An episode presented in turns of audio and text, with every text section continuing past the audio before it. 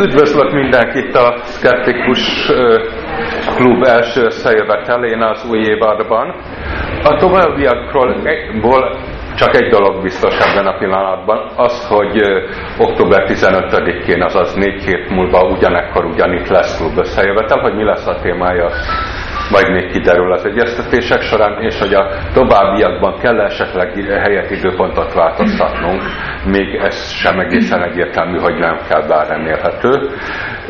Mai alkalommal viszont a címet már látjátok a kivetítőn, az előadónk ezúttal Marosán György lesz, és ha jól értem őt, a, ő a külkeresedelmi főiskola tanára, ha jól értem őt, akkor megint arról lesz szó, amit ő régóta ö, kutat és mond, hogy azok a viselkedési, szellemi reagálási formák, amiket, amiket mi nem szeretünk, amikről mi szeretnénk lebeszélni az embereket, azok úgy, mint rossz hír, eléggé természetesen gyökereznek az emberi alkatban, ami nem annyit jelent, hogy helyeselni kell őket és el kell fogadni.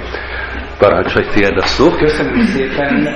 Én most azt, amit mondtam, hagyd bővítsem azzal ki. Igazán egy viccel vagy egy történettel szeretném kezdeni. Nagyon remélem, hogy a történettől nem sértek senkit meg. A történet, ami eszembe jutott, Kón elmegy hosszú útra, és úgy gondolja, hogy a vagyona biztonságban legyen, elviszi a rabihoz, és akkor leteszi. Elviszi a rabihoz, de a rabi azt mondja, Kón, ez nem így van, hogy idehozod a vagyonodat, lehet, hogy én ezt el fogom rakni. Tudod mi? Hívjuk be a Sameszt, és előtte add ezt át. Bejön a Samesz, a, a rabi azt mondja, látod, itt van Kón, itt van az összes vagyona, átvettem, beteszem a páncélszekrénybe. Kón el, és a Samesz is. Három év múlva jön vissza Kón, és azt mondja, rabbi, megjöttem, kérlek add a vagyonomat. Milyen vagyonodat? Ne viccelj, rabbi.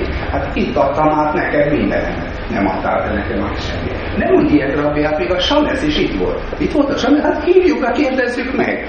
Bejön a Samesz, rabbi, Kón azt állítja, hogy itt volt nálam a vagyonát. Hogyan, de hogy semmi ilyen nem volt. És elmegy. Kón össze van omolva.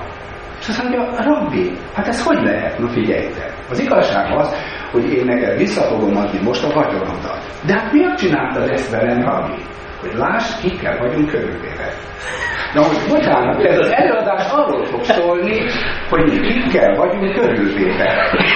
Egyik oldalon mi tudjuk, hogy kikkel vagyunk körülvéve, még ugye a felvilágosodás, hát hogy mondjam, élharcosai valamikor több mint 200 évvel ezelőtt egy Kant nevezetű úriember azt bátorkodta mondani, a felvilágosodás, az ember kilábalása a maga okozta kiskorúságból, kiskorúság arra való képtelenség, hogy valaki mások vezetése nélkül gondolkodjon, magunk okozta ez a kiskorúság, ha oka nem értelmű fogyatékosságában, hanem abbeli elhatározás és bátorság hiányában, hogy mások vezetése nélkül éljünk.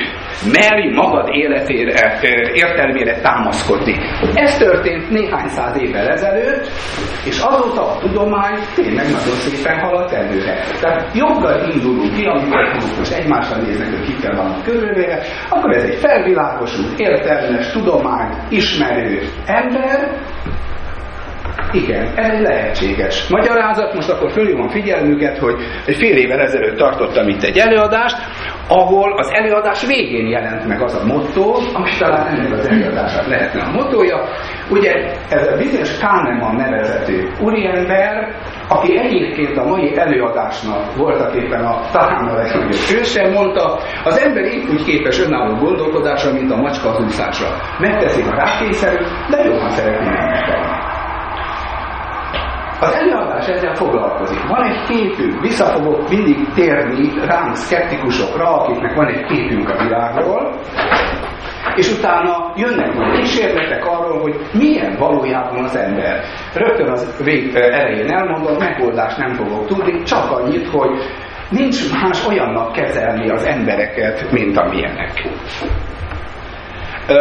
Még, hogy közelebb kerüljünk most már a témához, egy picit ilyen földrajzandó, nem csak filozófiáról van szó, látom végülben olvassátok. A lényege az, hogy a Sipolni repülőtéren, a valaki járt, tudja. A férfi WC-ben ezt a társaságnak csak egyik része tudja. Ugye a piszoárban be van gravírozva egy légy. Ez egyébként mostanában már több helyen, már szállodában is láttam. Miért? Mert Hát mi férfiak nem célzunk, össze-vissza. Ettől a WC piszkos. Na most ezt sokféleképpen meg lehet oldani. Oda kell írni. Ember, légy civilizál, mégis gondolj erre meg kell maguknak mondani, hatástalan. És akkor valaki kitalál, hogy oda begravíroznak egy legyet, és minden probléma, vagy a probléma nagy része eltűnik, pontosan oda találunk, ahova kell. Na most ez egy picit nevetségesen tűnik, ennek a témakörnek, amiről beszélni szeretnék, egy tipikus példája, és egyébként nagyon hatékony példája. viselkedési közgazdaságtan. A dolog úgy indul, hogy az ember a közgazdaságtanban bizonyos fajta feltételezésen indul el. Az alapfeltételezés az az, megint csak kikkel vagyunk körülvéve. Milyenek ezek az emberek, akik a gazdasági tevékenységet folytatják, és különböző üzleteket csinálnak egymással. Önző, mogó, hidegen számító és racionális. Ez az alapfeltételezés, hozzáteszem ezt a feltételezést a, a közgazdaságtan nem bizonyítja, nem, ö, nem úgy indul, nem ö, teszi vizsgálatának tárgyává, ez az axióma. Ebből indul ki, és a jelenségeket nagyjából így magyarázza. Meg kell mondani, hogy ezzel nagyon sok jelenség nagyon jól magyarázható. Ez egy siker volt sokáig, néhányan azonban rájöttek, hogy ez nem feltétlenül igaz, egyre több olyan jelenség volt, ahol ez a hidegen számítás, racionális, racionalitás, önzés, mohóság, na pont az ellenkezőjét láttuk. És akkor elkezdtek közgazdászok gondolkodni azon, hogy vajon ennek mi az oka. Ö, Ebbe az irányba is el lehetne menni, de csak egy megjegyzést szeretnék fűzni. Tulajdonképpen nagyon érdekes, hogy a közgazdaságnak ez az ága több Nobel-díjat is kapott, és úgy tűnhet, számomra, aki valamikor fizikus voltam, vagy mások számára, akik itt ilyen komoly tudományt művelnek, hogy jédek ura, milyen könnyű közgazdaságtanban, vagy éppen ebben Nobel-díjakat szerezni. Itt van például ugye Herbert Simon, akinek az volt a nagy fölismerése, hogy az ember nem a, hogy is mondjam, az abszolút racionális megoldás keres, hanem éppen kielégítő megoldás, és erre már, hogy is mondjam, Nobel-díjakat adtak. Ettől függetlenül tulajdonképpen a klasszikus közgazdaságtanak az volt a feltételezése, mint említettem, és ezt megkérdőjelezhetetlen axiómaként fogadta el, hogy az ember az esetek túlnyomó többségében alapvetően racionális, hidegen számító, és így próbálja a, jelen, így próbálja a viselkedését formálni, és tulajdonképpen ennek alapján érthető meg a jelenségek. Most itt eszembe jut még egy érdekes történet, biztos a jelenlevők közül többen olvasói az Economist című újságnak. Az Economist című újságban a végén szokott mindig lenni ilyen hogy is mondjam, ezen a héten haltak meg típusú dolog. A két héten ezelőtt adtak hírt, nem ebben a héten, hanem belül, hogy meghalt egy Ronald Kohase nevezetű ember, 102 éves volt, ez a Ronald Kohase most úgy jön ide, hogy valamikor 20, 1937-ben, azt hiszem 28 éves korában írt egy cikket, hogy miért van vállalat Ugye ez fura dolog volt, mert azóta több száz éve vállalat van, és akkor valaki feltételezett, hogy miért van vállalat, és erre választ adott. Azért, mert vannak transzakciós költségek. Ez egy hatalmas felismerés volt. Ebből a, a közgazdaságtannak egy új ága született, és ezért utána azt hiszem 40 évvel, a 90-es évek elején Ronald Kovacevic is Nobel-díjat kapott. Ezt most csak meg akartam mondani, hogy ö, érzékelni tudják, hogy egyébként a klasszikus közgazdaságtannak nagyon sok siker volt, és akkor most nem beszéltem arról, hogy azok az országok, amik, amelyek erre alapozták a tevékenységüket, végül is nagyon sikeresek és ö, nagyon komoly eredményeket értek el. Ugyanakkor az idők során, és erre szeretnék rámutatni, folyamatosan születtek eredmények különböző területeken, amik, amelyek aztán a a viselkedési közgazdaságnak nevezett területen mindegy találkoztak, amelyek arra utaltak, hogy a klasszikus feltételezések nem igaz. Nem igaz. Az első ilyen ö, kísérlet a jelenlevők közül biztos sokan ismerik, vagy legalábbis viszonylag könnyű elképzelni, Salomon S. Ö, nevéhez fűződik, aki mindössze, most idézőjelbe teszem, mindössze annyit csinál, hogy a következő kísérletet végezte el. Egy táblán ott volt egy nagy vonal, meg lehet itt most magukkal csinálni, fölrajzolt egy, mondjuk egy ilyen vonalat, majd az emberek elé fölmutatott, vagy a kísérleti alak elé egy táblát, ahol három vonal volt. A következő. Ez, ez, és ez. Azt kérdezte az emberektől, ez most egy ilyen percepciós kísérlet, mondta, melyike három közül hasonlít ehhez? Nevetni fognak, a megkérdezettek, ha egyedül kérdezik őket, ö, probléma nélkül messziről is fölismerik, hogy melyik. Most jön a kísérlet. A kísérleti alanyokat beültették egy csoportba, ők voltak a hatodik emberek, ők még nem tudták, azóta vigyázzanak, hogyha kísérleteknek vetik magukat, talán már soha nem tudhatják, hogy a mellettük ülő az beépített embere, vagy ő is kísérleti személy. A lényeg. Jött az első, ránézett, hát azt gondolom, hogy az elsőre. Jött a második, nem világos az elsőre. Jött a harmadik, hát az elsőre. Jött a negyedik, ötödik, és akkor jössz te. A tapasztalat az, hogy a embereknek a harmada azt mondja, hogy igen, ez a vonal, nagyjából ebből a távolságból. Ez a vonal ehhez hasonlít legjobban.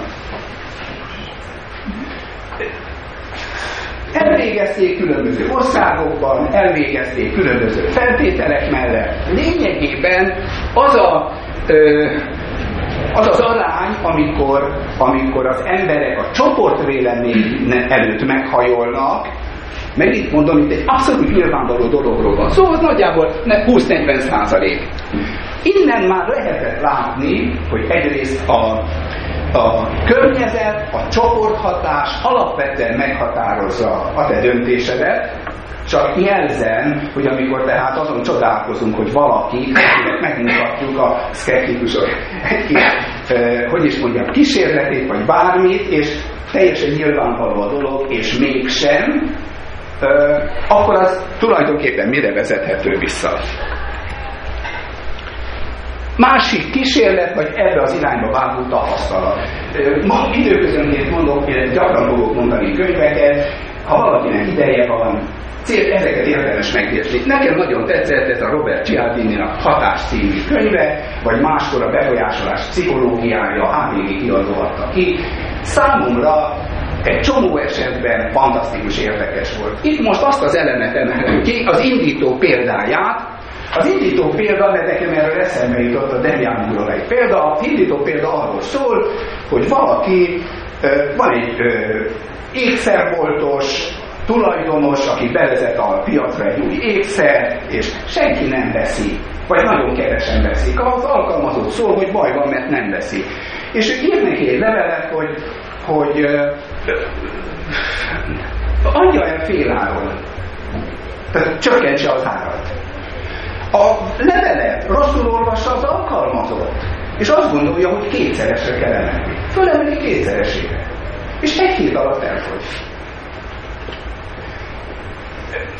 Jön majd a magyarázat, Egyébként ugye a magyarázat az az, hogy az emberek a piacgazdaságban hozzászoktak, ami drága, az jobb.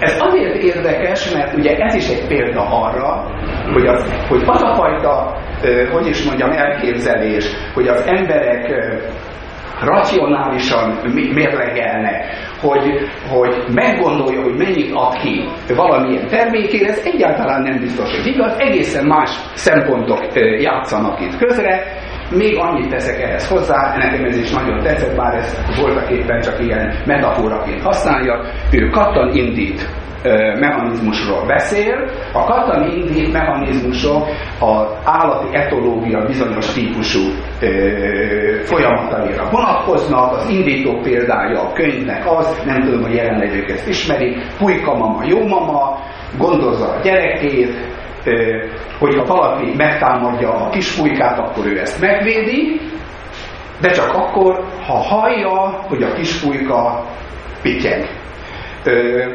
Hogyha a, a pulykák örök ellenségé, ugye ez egy görény, ennek a kitö, ez egy kitörő görény beadnak egy, hogy hívják egy magnót, ami elkezd csipogni, a pulyka van oda, és elkezd, elkezdi magusgatni a görény és hiába látja, hogy most teszik meg előtte a gyerekét, ha nem hallja, nincs semmi.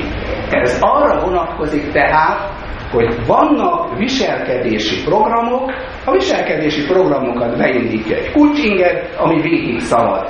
Cialdini azt mondja, hogy ezt, ezt a metaforát használom, az ember esetében ez bonyolultabb, de úgy tűnik, hogy az ember esetében is van egy csomó ilyen kattanindít típusú dolog, megjelenik a kulcsinger, és végig szalad. Ő egyébként ezt látja a kölcsönösségben, viszonosságban, a csoport követésében, hasonlóságban, a tekintély hatásában, sok mindenben. Nagyon érdekes, szép példája van. Csak azért hoztam ezt föl most példának, hogy lássák. Megint csak arról van szó, hogy a közgazdaságtan klasszikus képe, ez a racionális, mohó, stb. stb. ember, ez egyáltalán nem biztos, hogy a valós életben is így néz ki. Egy másik irány, erről még kevesebbet fogok beszélni, a játékelméleti kutatások.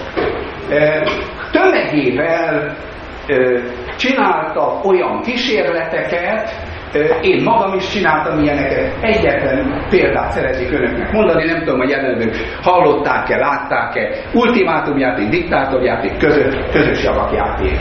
Vegyük akkor a ultimátumjáték a kísérletvezető valakinek, bocsánat, mondjuk magának ad, ez már rögtön teszünk, hogy ezres, és azt mondja, ossza föl ezt az ezer forintot olyan arányban, amilyenben akarja, és a másik adja oda egy ismeretlennek. Azt a részt, amiről úgy gondolja, hogy neki jár. Ha ön elfogadja ezt az ajánlatot, mindenki megkapja a felosztást. Ha nem fogadja, senki nem kap semmit. A kérdés az, mennyit adjunk át annak a gyanús ismeretlennek. Ilyenkor mindig meg tudtam a hallgatókat kérdezni, mennyi az a pénz, amiért lehajol az utcán? Egy százas évre hajol? Még azt hiszem, hogy 50 esély. És mennyit kell neki adni? Egy százas. Mégis mennyit szoktak adni a mi kultúrköreinkben a másiknak?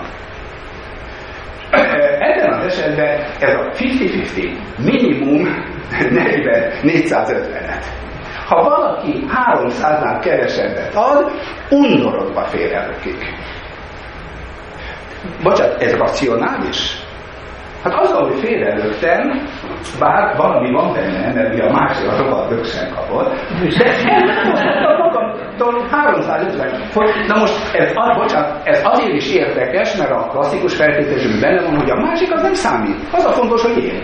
A lényeg, ilyen kísérletek sokasága van, és mindenütt lehet látni, hogy egyáltalán nem biztos az, hogy mohó vagy, mert egyébként, bocsánat, miért adnál rád bármit is? A, a diktátor játék egyébként ilyen, hogy adod, és ő nem dönthet semmiben. A mi kultúrköreinkben a diktátor játékban sem adnak, hát 30%-nál kevesebbet. Pedig ott aztán végleg nincs ö, visszarugás. Lassan mozgunk előre, a viselkedési közgazdaságtan felé, és folyamatosan jönnek kísérletek, mert kísérletekben világossá válik, hogy az ember nem tiszta homo economicus. Itt van az egyik ilyen jellegzetes kísérlet, vagy több kísérlet is, amelyben azt mutatják meg, hogy voltak éppen az, a, az, egy, az ember, a társadalmi ember két világban él, a társadalmi világban és a közgazdaság világában, és néha ez a kettő összeütközik, és a normái másként működnek. A kísérlet arról szól, számítógép képernyőjén itten van valami karika, ez meg valami négyzet, és a kurzoron azt át kell oda vinni, amikor átvitted oda, akkor eltűnik, és újra kezdődik az egész. A kérdés a követ a kísérlet. Van, akinek 5 dollárt adnak, hogy ezt a játékot játsza, 5 dollárt, csináljon egy idő alatt annyit, amennyit ő A másiknak 5 centet adnak, ugyanezért. A harmadiknak nem adnak semmit, hanem azt mondják, Péni, nem kedves már is, játszál velem. Mi a közgazdaságtan feltételezése? Ez egy normális, normál motivációs feladat, hogy a legtöbbet akkor fogja az ember csinálni, hogyha sok pénzt kap, ha nem kap semmit, akkor nem dolgozik rendesen. Mi ezzel szemben az igazság? Ugye, ha ön, akik 5 dollárt kaptak, 159 kört húztak, akik 50 centet, 101-et, aki szívességből dolgozhat, 168 kört csináltak. Tehát jobb teljesítményt nyújtottak. Csak annyi tehát, hogy egyáltalán nem biztos az, hogy ez a tud úszni nem is, ha megfizetem típusú dolog, egyáltalán nem biztos, hogy így van. A más, az alatta lévő a kettestől, igenis. Csak egy gyors kérdés, nem szorosztársadalás, ennek szignifikáns különbségek voltak egyébként, és szignifikáns különbségek voltak egyébként. A következő fogalmam nincs. Ebből nem készültem föl, de hogyha kíváncsi, nem tudom mondani a magát a kutatást. Jó, jó, ez igaz egyébként. Ez Hát a szkeptikus. Ezt jobban meg kellett volna gondolnom. Második kísérlet. Izrael jó volt a dolgot azért értettem nagyon meg, mert egyszer én is szülő voltam, és én is késtem az óvodából. Mi a probléma? Késnek a szülők. És akkor jön valaki, és azt mondja, hogy hát ez egy egyszerű probléma, meg kell oda, meg kell büntetni azokat a szülőket, akik késnek. És akkor majd megtanulják, hogy ne késenek. Megbüntetik a szülőket. Mi az eredmény? Többen késnek. Miért? Nagyon egyszerű. Mert eddig, eddig az volt, hogy kedves szülő, jöjjön már időben, én is haza akarok menni a családhoz. Most viszont miről van szó? Megfizetem. Tehát tulajdonképpen az a társadalmi játszma, hogy figyelj, oda, kölcsönösség, stb. átmegy üzletté. Ez az ára, a költsége a késésnek. Ez csak azt mutatja, hogy amikor az emberről beszélünk, nagyon sokféleképpen tudja megközelíteni a kérdéseket, és rettetesen figyelnünk kell arra, hogy, hogy ő most hogyan ezt az egész játszmát, ami itt zajlik, hogyan fogja föl. Még egy kísérlet, ami megint csak egy harmadik oldalról mutatja ezt be, egy kísérlet vissza fog még jönni egyszer. Mondatalkotó feladatokat kell végrehajtani. Már most mondom, hogy ez tulajdonképpen csak a bevezető, az úgynevezett beélesítés vagy előfeszítés része. Az, e, a társaság egyik részének olyan szavakból kell összetenni mondatokat, amiben nincs pénz, verseny, stb. A másik részének olyan ö, szavakból kell mondatokat alkotni, ahol valahol megjelenik a verseny, a pénz, meg a jól fizető állás, stb. Most kell megoldaniuk egy feladatot, mely feladat valami kirakodós játék, ami meglehetősen nehéz, és a kísérletvezető azt mondja, hogy ha problémájuk volna, hogy segítség kell, akkor forduljanak hozzá, neki most el kell menni. Mi az érdekes?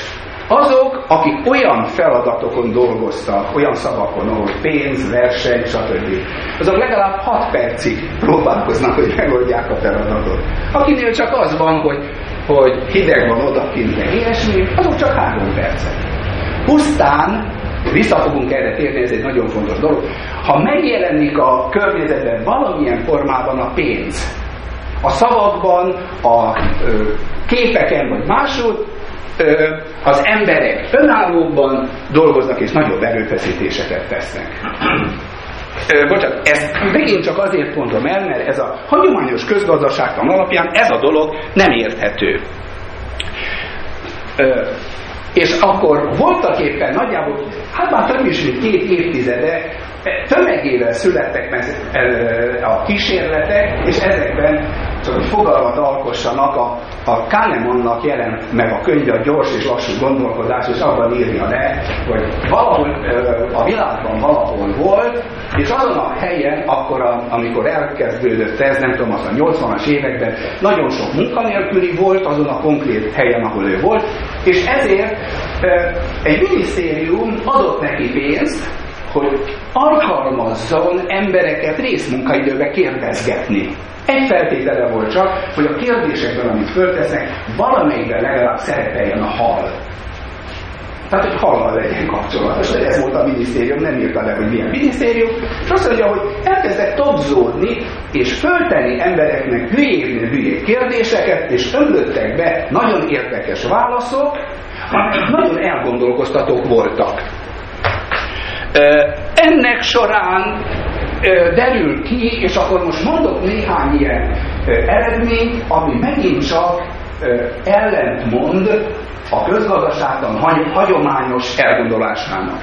Tehát az emberek a veszteségtől jobban félnek, ö, ö, hogy is, ja igen, a veszteség, ö, vegyes, nem is ezt akartam mondani, az emberek veszteségkerülők de jobban félnek a veszteségtől, mint amennyire a nyereséget kedveli, és akkor itt van egy példa, egy csomó ilyen földetek. Mit választanának Földobunk egy pénzérmét, a fej nyer 100 forintot, a írás nem nyer semmit, vagy biztosan kapnak 460 forintot. Erre a kérdésre a megkérdezettek szinte mindig az átválasztják. Rosszat mondtam. De ez egy...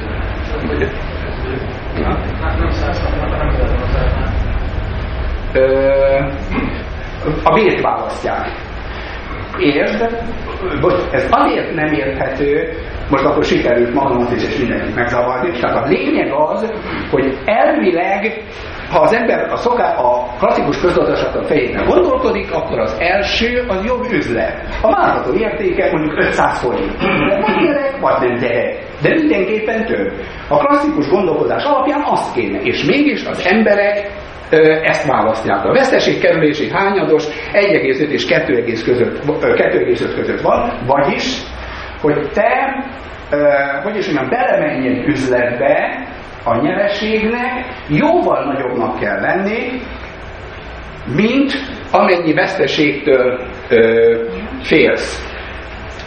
Az érdekes az, hogy ö, nem csak az ember, az állat is így gondolkodik, és akkor ezért akartam megnézni, hogy, rajt, hogy a, a hálózatra rá lehet -e menni. Nem tudom, a jelenlevők közül valaki volt-e, láttatta ezt a tedet.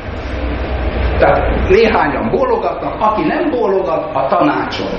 Otthon ez az első rámennek, ez egy, ez egy hon, kaliforniai vagy milyen honlap, lassanként rajta van most már nagyon sok ezer prezentáció, de a legfontosabb 20 perces vagy 10-20 perces prezentációk, ezek általában angol nyelven vannak, de a jelentős részüket aláírják magyarul, egy Laurie Santos nevezetű hölgynek van képekkel bemutatva, hogy hogy játszák az ilyen típusú játékokat a majmok. Ugyanolyanok, mint az ember. Megrázó. Megrázó. Van még egy ilyen példám, amit szívem, szívem szerint beraktam volna, az egyik kedvencem elő fog mindjárt jönni, a Dan Ariely. Tehát ha beírják hogy Dan Ariely, akkor megjön néhány prezentáció, ami ezzel a téma, egyébként a Kahnemannak is van rajta, de erre majd, bocsánat, visszatérek. Status quo kísérletek. Ezek is a, a Kahnemani tipikus kérdései. De, van internet. Csak Tessék? van internet. Csak majd meglátom a végén, hogy hogy vagyunk. A ö, ö, vaskereskedésben ö, a, a hólapát 1500 forint, most leesett a hó, és ezért felemelik az árát 2000-re értékelje. Elfogadható, és így tovább. Az emberek 82%-a szerint ez nem tisztességes. Csak mondom, ugye arról van szó, hogy a klasszikus közgazdaságtan szerint semmi probléma nincs. Ez egy normál gazdasági üzlet. Miért kéne itt bármire gondolni? Következő. Fénymásoló üzlet alkalmazottja óránként 5000 forintot keres, a környékben tönkre megy valami több vállalat, emiatt sokkal olcsóbban lehetne alkalmazottat kapni, ezért a bolt vezetője, a tulajdonosa csökkenti a fizetését 4000-re. Ezt elfogadják-e? A kérdés. Megint csak a válaszolók 83%-a szerint ez tisztességtelen. Ha viszont kilép az eddigi alkalmazott, és a tulajdonos úgy dönt, hogy 4000 forintért vesz föl valaki, ezt meg elfogadhatónak minősíti. Tehát csak annyit akarok mondani, a státuszkót az emberek elfogadják a, a megint a klasszikus közgazdaságtan ezzel nem feltétlenül tud kezdeni. Ez abban a logikában nem illik bele, de ez azt mutatja, hogy az ember másként is gondolkodik. Az optimizmus túlzott önbiz, a szokásos dolog, hallgatóknak teszik fel a kérdést, vagy tették fel Kahnemanék a kérdést, hogy mire számít eredményei, melyik tizedbe fognak esni. A megkérdezett hallgatók 5%-a gondolta, hogy az alsó 50%-ba. A hallgatók 50%-a úgy gondolta, hogy a felső 10%-ba. Ugyanez, amikor vállalkozóktól kérdezik meg, hogy mennyire lesz siker, mennyire, mennyire milyen sikere van ezben a környéken annak a vállalkozásnak, amit el akar indítani, kettő, és ő mit gondol, hogy vele ő milyen sikeres lesz, és akkor ugyanezt szokták a házasságra mondani. Nem tudtam ellenállni, hogy ne írja mind a ezt nagyon találónak éreztem. Oda teszem nektek két éve sikeres házasságban élek, most még az majd otthon megkérdezem, hogy hogy van. A második házasság a remény diadala a tapasztalat felett, tehát csak ezzel azt akarom mondani, hogy az emberek ö, túlzó optimizmussal állnak különböző dolgokhoz, és ez megint a klasszikus közgazdaságtanba nem ö, illik bele.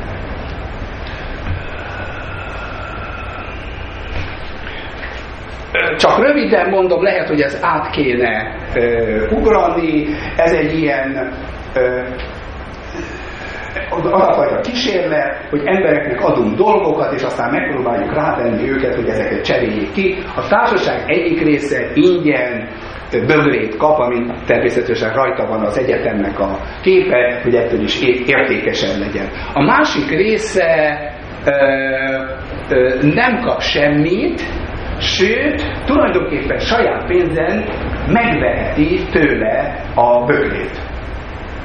A tapasztalat az, hogy ezek az üzletek nem nagyon jönnek össze, azoknak, akik ezt megszerezték, akinek van valamilyen, ezt akkor ragaszkodik hozzá.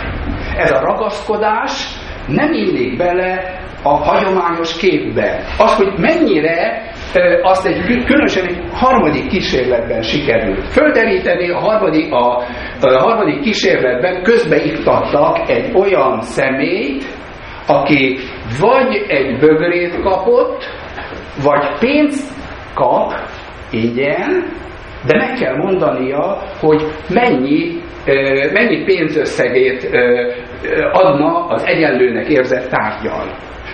Tehát, hogy mennyit fizetne ő a, azért a bögrér, ami a másiknak van. Akinek van, ingyen megkapta, az 7,12 dollárért adná el. Aki saját pénzen meg akarná venni, az csak 2,87-et fizetne érte. Aki megint csak tulajdonképpen ingyen hozzájuthatna, az 3,12-t ad érte. Csak annyit szeretnék, ö, bocsánat, ebből kihozni, hogy az a fajta racionális ö, logika, ö, mérlegelés, amit a, amit a klasszikus közgazdaságok feltételez, az ezekben megbomlik, és elsősorban azért, mert kiderül, hogy az, akinek van, vagy az, akinek nincs, az érzelmileg is viszonyul ehhez a dologhoz, és az érzelem, hogy ez az enyém volt, az befolyásolja azt, hogy ő egy ilyen üzletbe belemegy-e vagy sem. Az, amit most föl fogok vetíteni, hogyha rám hallgatnak, hazamennek, megnézik a TED-en a Danai élét, mert annak a prezentációjában van. Tulajdonképpen kísérletét csak felhasználhatnám most itt megkérdezni. A vízintes tengerjen ugye országok vannak, nem is az hozzájárulás a szerv átültetéshez. Különböző országok polgárainak beleegyezési hajlandósága, hogy szerveiket haláluk után felhasználják. Mi az, ami érdekes? Nem tudom önöket ez mennyire Németország, Svédország, Anglia relatíve kicsi, Dánia, Ausztria, Franciaország nagy. Ilyenkor a hallgatóknak azt szoktam mondani, na, találgassanak, hogy ennek mi az oka. Hagyományosan, ugye, ha ez nincs, azt mondta, az országok nincsenek aláírva, mi a különbség, mert különböző a kultúra, igen, meg olyan, meg amolyan, de legyünk őszinték, ugye Dánia, Ausztria, Franciaország kultúráját tekintve nagyon hasonlít. Hogy a túróba lehet ilyen nagy különbség a kettő között? A megoldás pofon egyszerű, én nem találtam volna ki. Nagyon egyszerű. Hogy teszik fel a kérdést? Ausztria, Svédország, Anglia esetében a kérdés így van megfogalmazva. Ha hozzájárul ahhoz, hogy halála után szerveit mások életének megmentéséhez felhasználják, kattintson az igen gombra. Dália, Németország, Franciaország esetében pedig így. Ha nem kívánja megengedni, hogy szerveit halála után mások életének megmentésére felhasználják, kattintson a nem gombra. Pusztán ez az apróság azt eredményezi, hogy az egyik esetben sokan, hogy is mondjam, az első esetben kevesen kattintanak, valamit csinálni kell.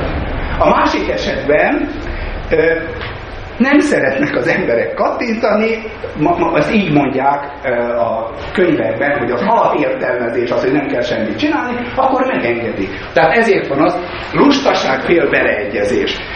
Csak jelzem maguknak, hogy ezeket a trükköket a politika és sok mindenki más nagyon jól használja. Már nem nagyon tudom visszaidézni, de amikor a, megszüntették a, a magánnyugdíj pénztárakat, és az, hogy te mit csinálj, vagy mit ne csinálj, akkor ez a dolog föl volt. Tehát aki benn akart maradni, annak egy tortúrát kellett végigjárnia. Nem csak ez a dolog hatott, de ez a dolog is hat. Tehát ez egy nagyon fontos dolog, innen van az, hogy hogyan fogalmazol meg egy kérdést, ettől alapvető dolgok függenek, és ebben az esetben az az érdekes, hogy ez nem ilyen játék, hogy valami hipotetikus kérdés, ez most nagyon fontos lehet, most nem beszélve a nyugdíj pénztárakról, de itt, hogy mennyi a szervátültetés. Tehát milyen érdekes, pusztán azzal, ennek ez lesz majd a csomagolás kérdés, hogy hogyan csomagolod be, alapvetően más eredményt fogsz kapni. Egy csomó ilyen csomagolási e, probléma van, megint csak kísérlet. Ön súlyos szívbetegségben természetesen szenved. Megkérdezi az orvost, hogy akkor mi legyen. Ha az orvos azt mondja önnek, hogy e, 100 megoperált betegből 90 élt még 5 év múlva, a betegek úgy döntenek, hogy vállalják az operációt. Ha ezzel szemben az orvos azt mondja, száz betegből, akiken a műtétet végrehajtották, öt éven belül tizen meghaltak, a betegek nagy része inkább nem vállalja az operációt. Ugye itt még világosabban lehet látni, de most ez a két dolog ugyanaz. És mégis, hogy hogyan tetted fel a kérdést, ö, ö, ellenkező eredményre jutottál, hasonló ö, megoldásra jutottak például energiatakarékosság esetén, hogy ö, megtakarítasz, ha, tehát több ember jelentkezett, amikor arra hívták fel a figyelmét, hogy veszíteni fog.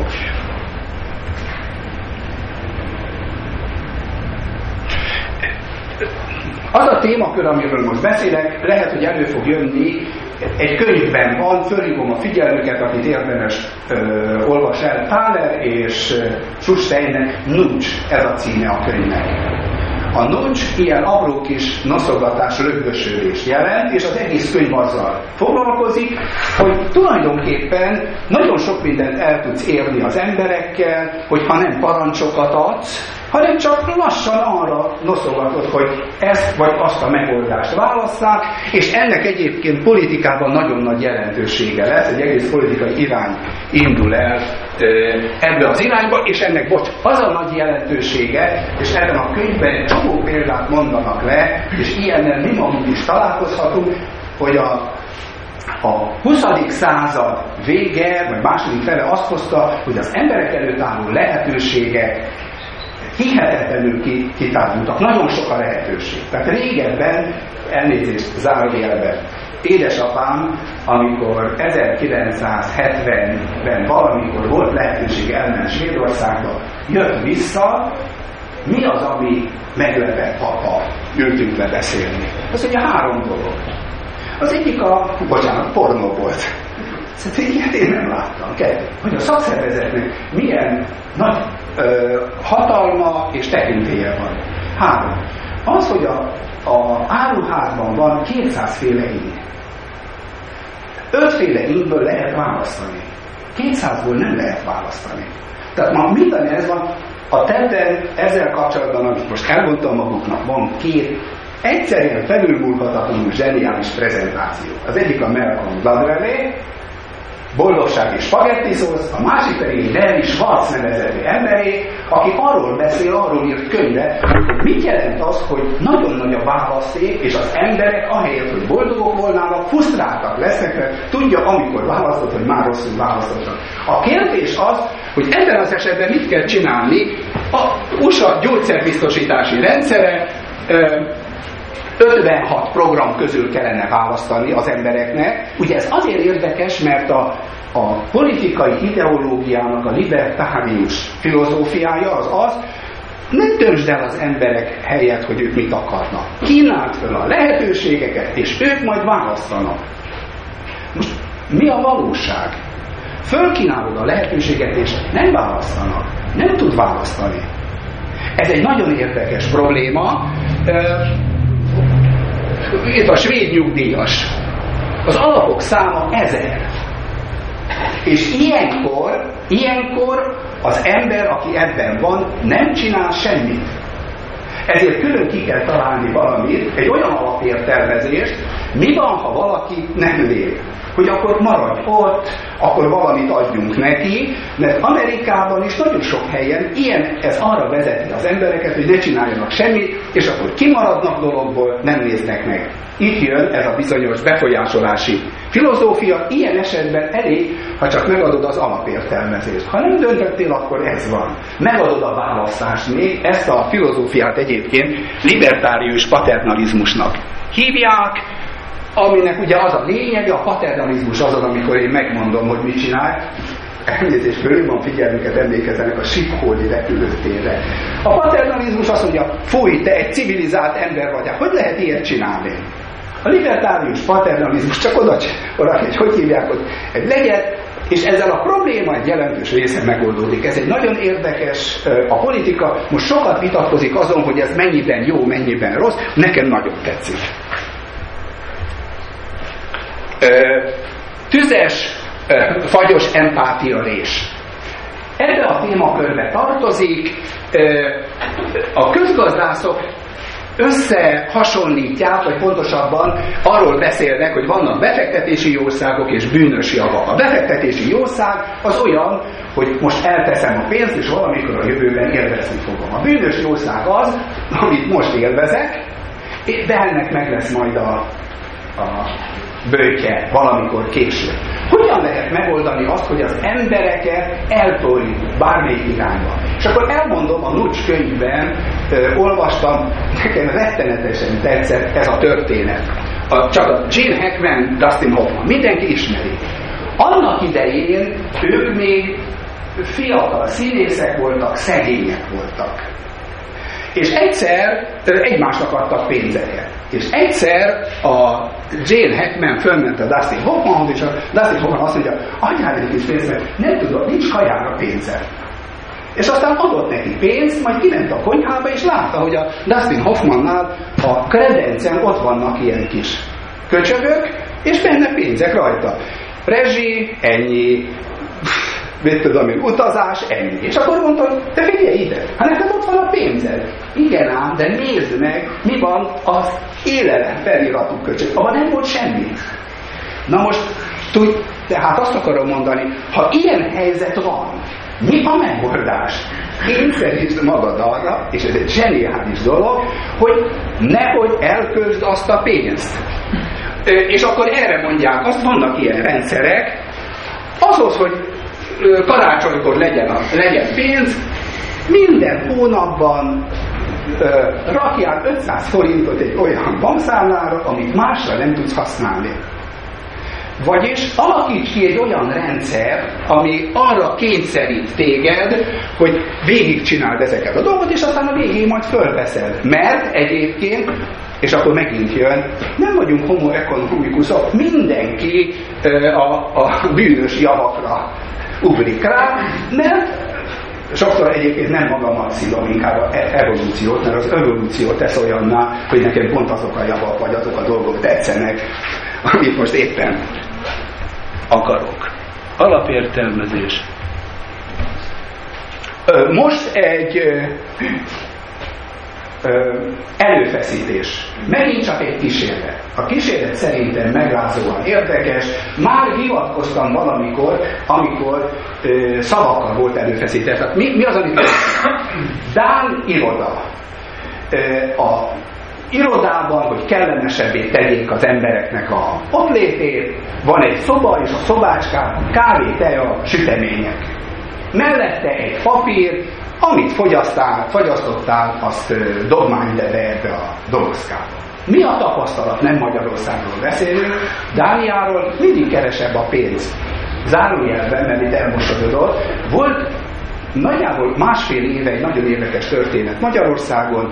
Azt hiszem az volt, az volt a lényege, hogy automatából vizet ö, lehetett kapni, és volt egy olyan kérés, hogy viszont a pénzt, amit bedobsz a mellette lévő dobozkába, azt majd szegény gyerekek vagy álló gyerekek fogják megkapni. És akkor arról szólt a dolog, hogy alig tettek be az emberek a Magyarországon, hogy fúj, ilyenek vagyunk mi. Magyarok, jelzem, mindenki ilyen. Tehát Dániában ez volt. Na most, megint csak ugye mi lett volna a paternalista megoldás, összehívni, elmondani, leszúrni őket. Kipróbáltak egy kísérletet. A kísérlet egyik esetben, hogy a falakat kitapétázták olyan poszterrel, ami szemeket mutatott. Aztán olyan poszterrel, ahol vitámok voltak. Íme itt az eredmény. Csak azt akarom mondani, hogy amikor szemek voltak a falon, érdekes módon az emberek több pénzt raktak be, majdnem annyit, amennyit kellett volna. Amikor virág volt a falon, nem raktak be annyit. Visszakérdeztek az emberektől, hogy láttatok-e bármit.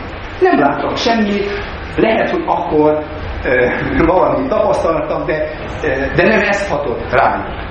E, ez valami olyasmit jelent, hogy őket, a, és ez egy fontos lesz a továbbiakban, tudatokon, e, tudatokat kikerülő módon, hogy is mondjam, előfeszíti bizonyos megoldásokra.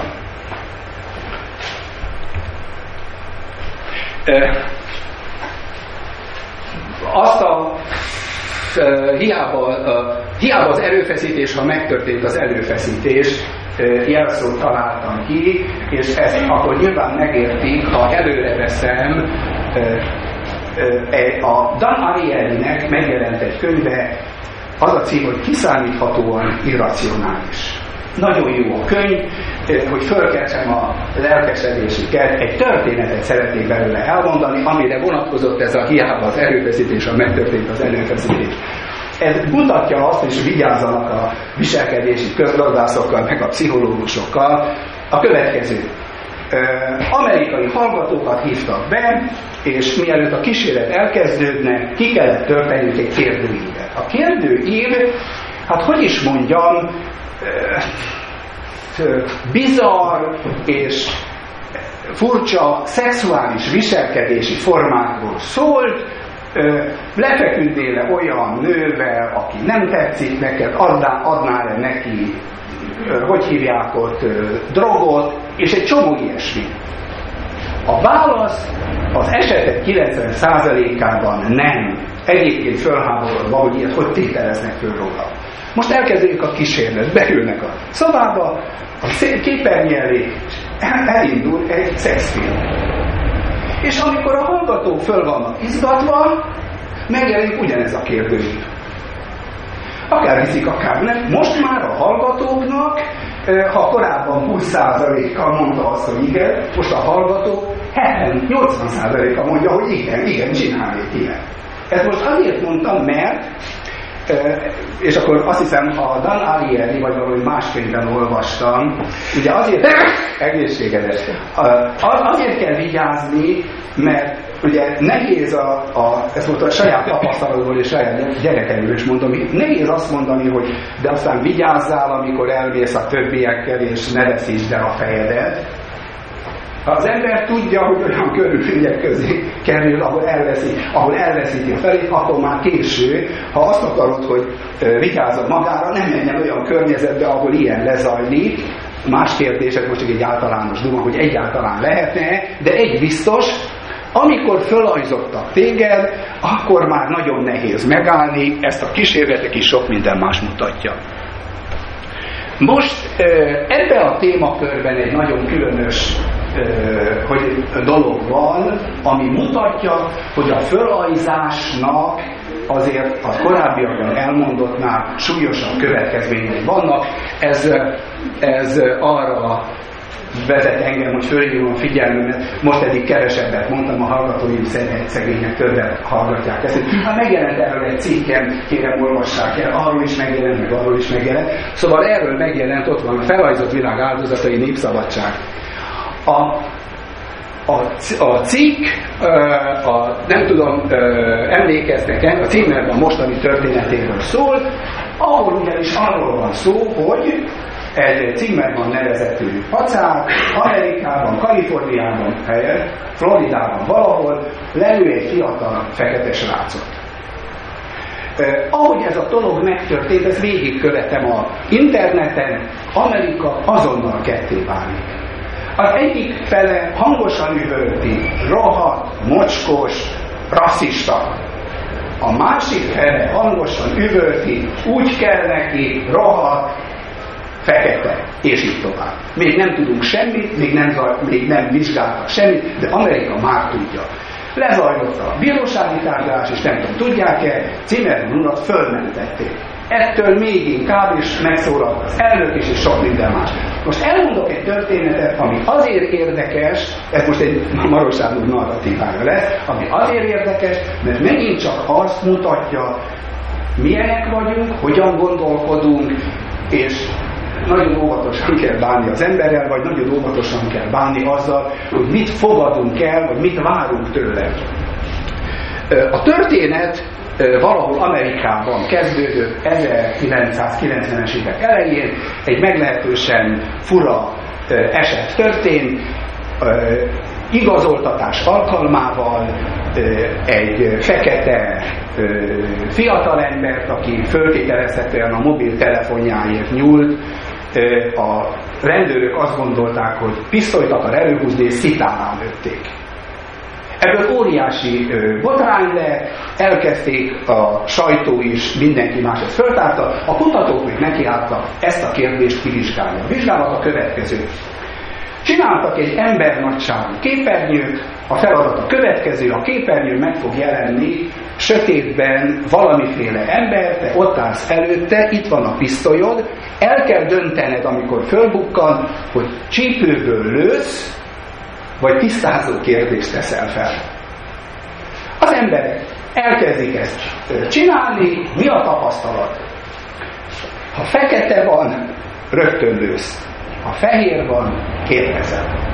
A dolgot még nehezíti, hogyha a pisztolyos kísérleti arany fekete, többnyire akkor is, ha fehér kérdez, a fekete rögtön lő. Ez Amerikát, bocsánat, megrázta, ez egy picit azt mutatja, már elővezeti, elő, előrevetíti, hogy mindannyian hajlamosak vagyunk a rasszizmusra. De ilyenkor a kutató tovább lép és kidolgoz egy másik módszert. Hogy mondjam akkor még ezt is tovább, a Wolf K. története Népszabadság írta meg valamikor két évvel ezelőtt, szintén hasonló, hasonlóba Zimmermannhoz, történet a következő. Németországban vagyunk, szovjet, széteső Szovjetunióból egy Svác áttelepül, vagy egy család áttelepül Németországba. A fiatal embernek különböző drog, alkohol problémái vannak, munkanélküli, a, hogy hívják onnan, játszótéren, rászól egy egyiptomi származású hölgy, aki a kisgyerekével, azt hiszem három éves gyerekével megy oda, hogy add át a helyedet inkább a gyerekemnek, mire volt elkezdve üvölteni, rohadt rasszista, vagy rohadt terrorista, vagy minden ilyet ki kéne innen tiltani. A nő ezen fölháborodik, be, per lesz belőle, a bírósági tárgyalásra ö, volt egy be, és a szószoros értelemben nem észárolja a nőt, aki egyébként akkor, nem tudom, négy hónapos terhes. Ez már önmagában azért ijesztő történet. Németeket meg az rázza meg, még ezen túlmenően, hogy amikor erre a képzeljék el bíróság, sikoltozás, véres, és ott fekszik a nő, és a férje próbál segíteni, aki egyiptomi. És a rendőr, aki bejön, a férre lő rá. És Németországban elkezdődik a vita, hogy ez a rendőr is rasszista. Én a cikkben leírok egy, egyébként a, a, a Zimmermannnal kapcsolatban egy narratívát. Tehát itt jön az a probléma, amit későbbiekben vizsgáltak, ez az implicit asszociációs teszt. Az implicit asszociációs teszt arról szól, egyébként sok kísérletben, amiről eddig beszéltem, mindig ez a lényeg.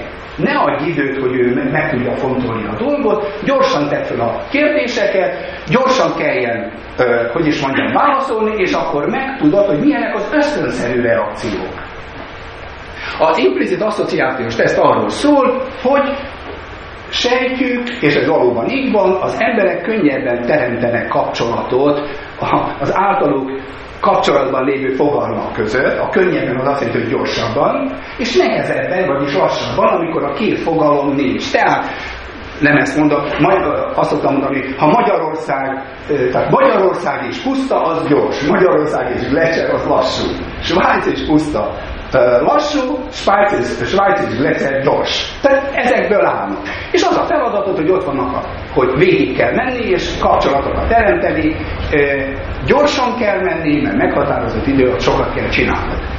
Amikor ezt ez a bizonyos Anthony Greenwald megcsinálta, akkor csinált egy olyan változatot, hogy a szavak mellé, ahol voltak kellemes és kellemetlen dolgok, beírt tipikus fehér és tipikus színes neveket. Tehát leírt a George és Alonso. És mit tapasztalt? Ugye Greenwald egy tipikus liberális, akitől mindenféle rasszizmus távol van, ő, ezzel, ő mindig föllépő elmegy a tüntetésre, visszautasítja ezt, kiderül, hogy bizony ő könnyebben azonosította a George-ot szép szeretet, az Alonzót a ördög és a méreg fogalmakkal.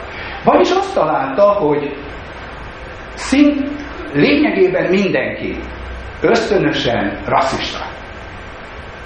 Ez egyébként normál esetekben nem látszik. De amikor ilyen szituáció van, mint a, a Zimmermanné, vagy mint a, mint a, a Wolf K.J. vagy másik, ez hirtelen elővé. Ez megint azért meséltem ezt el, ez ennek a fontos üzenete, hogy kik is vesznek minket körül. Milyenek is vagyunk mi. Jó, ha tudod, ez jó volna, hogyha a politikusok is tudnák, ezért kell nagyon vigyázni arra, hogy ne szabaduljon el egy társadalomban a, a, a folyamatok. Mert ha egyszer csak olyan lesz a környezet, ami téged arra emlékeztet, mint amilyen volt az őserdőben, akkor bizony mindenkiből kijön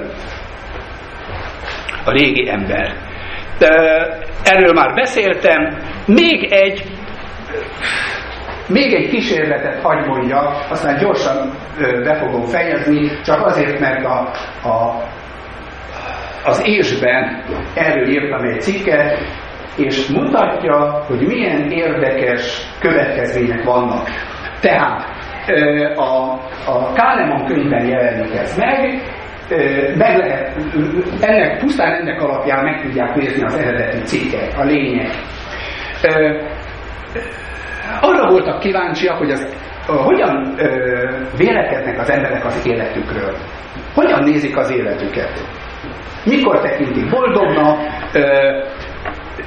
és hogyan ítélik meg az élet különböző eseményeit. A lényeg, megalkották egy hölgynek egy hipotetikus életét, aki vagy 30 évig él, vagy 60 évig él, vagy, ja és mind a két esetben autóbalesetben meghalt, vagy 30 év után volt még 5 év, amikor olyan kevésbé jó, 60 év után volt még 5 év, amikor kevésbé jó. Az eredmény, amire jutottak.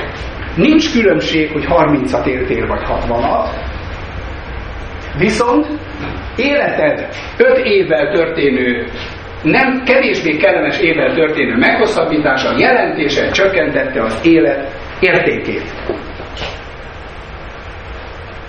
Ez egy nagyon elgondolkoztató dolog, most ezen valószínűleg csodálkoznak, ha megnézik otthon a Dan Ariely Or Bugi Morál című prezentációját, annak az első öt perce egy fura kísérletről szól, a Dan Ariely megégett fiatalkorában, és azt írja le, hogy milyen volt az, amikor egy óráig tartott, amíg leszették róla a megégett testéről a hogy hívják ott, amikor át kellett kötözni, hogy milyen borzalmas volt ez, és aztán folytatja azzal, hogy elkezdett kutatásokat végezni, barátait fölkérte, gyere be, de volt egy satú, beszorította a satúba a kezét, és azt nézte meg, hogy meddig bírod, és melyik jobb neked. Aztán ezt a kísérletet, nekem ez fura volt, ez az egész. És amikor elolvastam a Kahneman könyvet, akkor értettem meg. A kísérlet, amit elvégeztek, nagyon egyszerű, jéghideg víz, bele kell dugni a kezedet, két lehetőség van, bent tartott 15 percig, vagy bent tartott 15 percig, illetve 20 percig, de utána lassan kezd melegedni. És a kérdés az volt, hogy melyiket ismételné, meg nem meg kell ismételni a kísérletet. Az emberek egyértelműen a második esetet választották, ami kívülről racionális szempontból nem érthető, mert hiszen az még hideg víz volt, tehát az nem melegedett föl, csak egy picivel volt éppen, tehát mintha jobb, tehát javult a helyzet. Ez azért volt tehát érdekes, mert sokfélék vagyunk, sokféléképpen ítélünk az életünkről, és az én cikkem, csak ezt most halkan merem mondani, arra utalt, hogy ez a kísérlet engem arra vezethetett, hogy el kell jönnie az a az az állapotnak, annak a jogrendnek, amikor én azt mondhatom, hogy közt nekem ennyi elég volt. És én nem akarok menni. Pont. Bocsássanak meg ezért a dologért, érdemes a cikket megnézni, az volt a címe, azt hiszem, hogy lenni vagy nem lenni, de meddig és hogyan. És akkor most már a, a vége felé közeledve Kahneman úr arról beszélt a Kahneman könyvben, hogy az emberben tulajdonképpen két lény van, kétféleképpen tekinthetek én a jövőre, van az emlékező én, és van a tapasztaló én. Az emlékező én, és bocsánat, a James Dean, az úgy jön ide, hogy a eredeti kísérletben ezt az eredményt elnevezték James Dean paradigmának, vagy szindrómának. James Dean amerikai színész volt, 30 éves korában autóbalesetben meghalt, addig sok sikere volt, és a kérdés az volt, ha ő még ért volna 60 évig lesz megy akkor a többség azt mondta volna, hogy kár volt. Ez így volt. Jó. Fura dolog, de így ítéltek, tehát van az emlékező él, az ember úgy él, hogy kiemel, vannak, akik így gondolkodnak, kiemelnek ö, csúcs eseményeket, és annak alapján ítélem meg az egészet. De nem mindenki ilyen, vannak a tapasztaló ö, én, aki viszont ö, integrálja a dolgokat, és azért érdekes ez, mert, és ezt tovább ugyanúgy kísérletek bizonyítják, ő az úgynevezett megfőtt béka szindróma, megfőtt béka szemszögéből nézi a világot, a megfőtt béka, ez egy, megint csak egy biológiai kísérlet, amit a gazdaságban és a stratégiai menedzsmentben gyakran szoktak erre hivatkozni. A lényege, ha egy békát bedobnak egy tál meleg vízbe, azonnal kiúlik, mert nem bírja. Ha egy békát bedobnak egy tál hideg vízbe, és elkezdik melegíteni, a béka gyakorlatilag megfőzhető.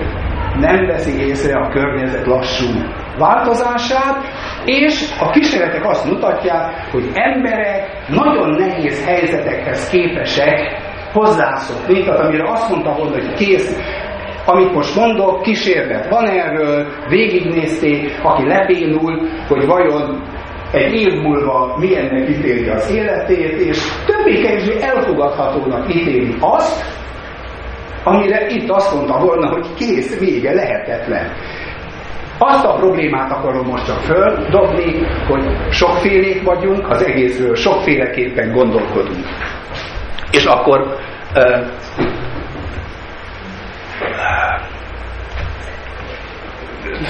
összefoglalásképpen a következőt szeretném elmondani. Még egy könyvet ajánlgatok, ezt a Jonathan Hyde, a, a, a TED-en van a Jonathan Hyde-nak Hyde meg, két vagy három prezentációja. Zseniálisak, nagyon jók. Ajánlom, nézzék meg. Most direkt ezért kimentem Németországba, mert éppen oda kellett menni, és megvettem a, könyv, a könyvét, ami tulajdonképpen a morál filozófiáról szól. Nagyon érdekes a könyv. A könyvből mondok én néhány tapasztalatot, és akkor megpróbálom lezárni azzal, hogy miért fontos ez a mi szemszögünkből, már úgy, mint uh, szkeptikusok. Tehát az első. Uh, az ember, amit olyan igazán tudatos lénynek tekintünk, aki, aki képes érzelmeinek korlátokat adni, irányítani önmagát, a valóságban rendelkezik egy beépített sajtóreferenssel, vagy belső ügyvéddel, akinek az a feladata, hogy mindent, amit csinálok, ez igazoljon. Most hogy is ugye az elmúlt két-három napban nézve a tévét, és nézve, hogy is mondjam, szóvivőket és sajtóreferenseket, hogy hogyan minősítenek, hogyan értékelnek dolgokat, azt kell látnom, hogy tényleg igaz lehet, és ilyenkor azt kérdezem magamtól, te jó Isten, az én belső sajtóreferensem is ilyen. Ugyanis mi a lényeg is? Bármit csinál a főnököt, te azt hogy hívják, hogy érveket keresel, és mondod mindenkivel szemben, a holnap a főnököd valami más csinál, akkor mást fogsz mondani. De bocsánat, itt most egy emberről van szó, itt a főnök én vagyok, vagy maguk, és a maguk sajtóreferense fogja igazolni, bármit csinálnak. Ez egy meghökkentő dolog.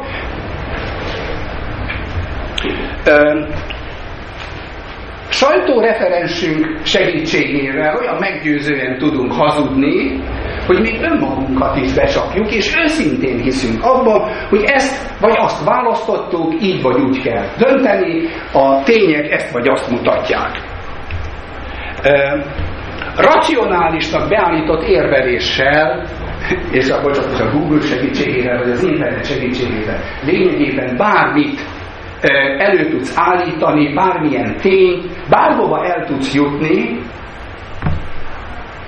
és az, aki ezt megcsinálja, az erről nagyon nehéz meggyőzni, létrehoz egy saját világot, a sajtóreferense mondja neki, hogy mi van kifelé, és hiába próbálod érvekkel megmutatni, hogy ez vagy az nem igaz, kísérletek mutatják azt, hogy ha valami nem úgy volna, ahogy történt, akkor a sajtóreferens rögtön keres igazolás, hogy de mégis miért van úgy.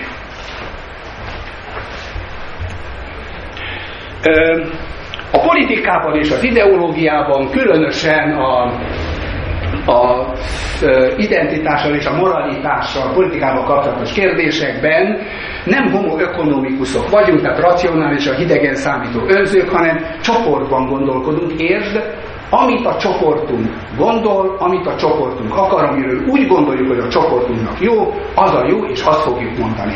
És, ezt, és azt az embert, aki csoportot választott, nagyon nehéz meggyőzni ennek az ellenkezőjéről. Ö, és ez a egy picit ö, lemondó fura, ugye, a téveszme.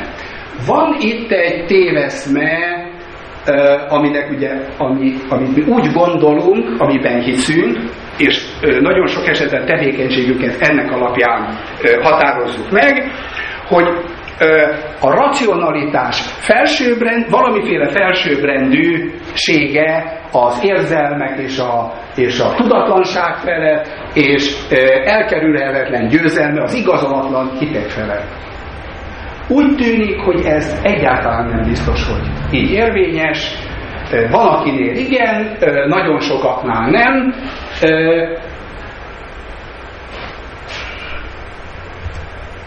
Pont. Vagyis ezt a korábbi előadásomban elmondtam, lehet, hogy túl gyorsan jutottam így a végére, azt állítom, hogy, a, hogy az ész, a ráció az vesztésre van ítélve, örök vesztésre van ítélve, pusztán azt akarom mondani, hogy meggyőzni a társadalmat pusztán logikus érveléssel nagyon nehéz. Ha most azt kérdezik, hogy na akkor mit javasolok, fogalmam sincs, nem tudom. Lezárásképpen egy picit olyan problémát érzek, amit egyébként ma a politikában. Látom, hogy mi az, ami hat, értsd, mi az, ami meggyőző az emberek számára. Hogyan kell érvelni a politikában érzelmekre és az itt elmondott, hogy is mondja, módszereket alkalmazva. Én ezt nem akarom, nem szívesen teszem. Ha én ezt, ha ugyanezt csinálnám, azt mondom magamnak, de lehet, hogy nincs igazam, hogy én is ugyanolyan vagyok. De ha nem használod, nem tudom, hogy hogyan tudsz hatni. Úgyhogy ez az ellentmondás, amivel időközönként örülődöm, ha használod azokat a módszereket, amiket itt elmondtam, bár ezek között voltak jó módszerek, tudsz hatást elérni, de igazán megtagadod magad, mint ilyen ö, ö, racionális ember, ha nem használod ezt, hanem mész a magad útján, felvilágosítás, érvelés, tudomány, akkor kérdéses, hogy az embereknek hány részét, mekkora részét tudod meggyőzni. Köszönöm szépen a figyelmüket, és hogyha van kérdés, szívesen válaszolok.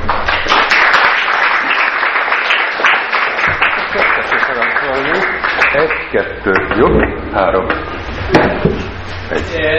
Én hiány voltam a rábeszélő gép említését, nem tudom, hogy olvastál. Igen ez egyik, ami eszembe jutott. A másik, hogy a, a... Bocs, ez a Áronzon? Igen.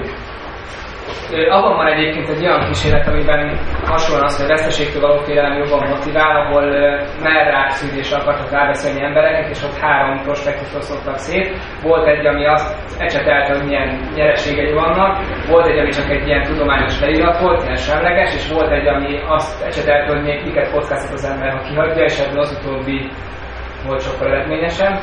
A másik, hogy ennek a belső sajtóreferensnek egyébként a pszichológiában van neve, és ezt is jelöltem, ez a kognitív diszonancia.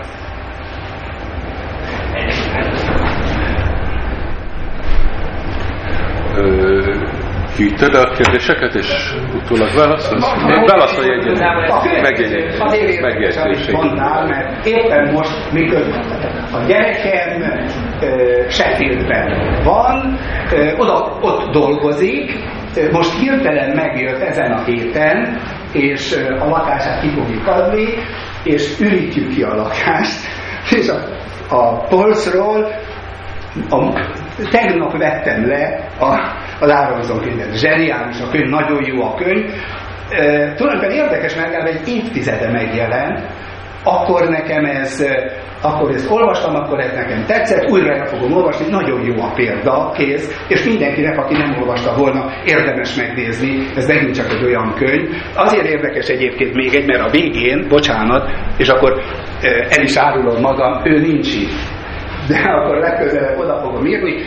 Fölajánlottam egy csomó, tehát ha valakit érdekel, egy csomó könyvet, amit, amit én úgy érzem, nekem örömet jelentett, jól olvasható, érdekes, hogy olvassa el, de akkor, akkor Áronzon is ott van. Kognitív diszonancia, elfogadom, hogy, hogy így nevezem, azt gondolom, hogy egy piciben több ennél, de a kognitív diszonancia, mint gondolkodási hogy is mondjam, mechanizmus, ez ott van, azoknak, akik ne Isten nem tudták, kognitív diszonancia, az a fajta tulajdonságunk, hogy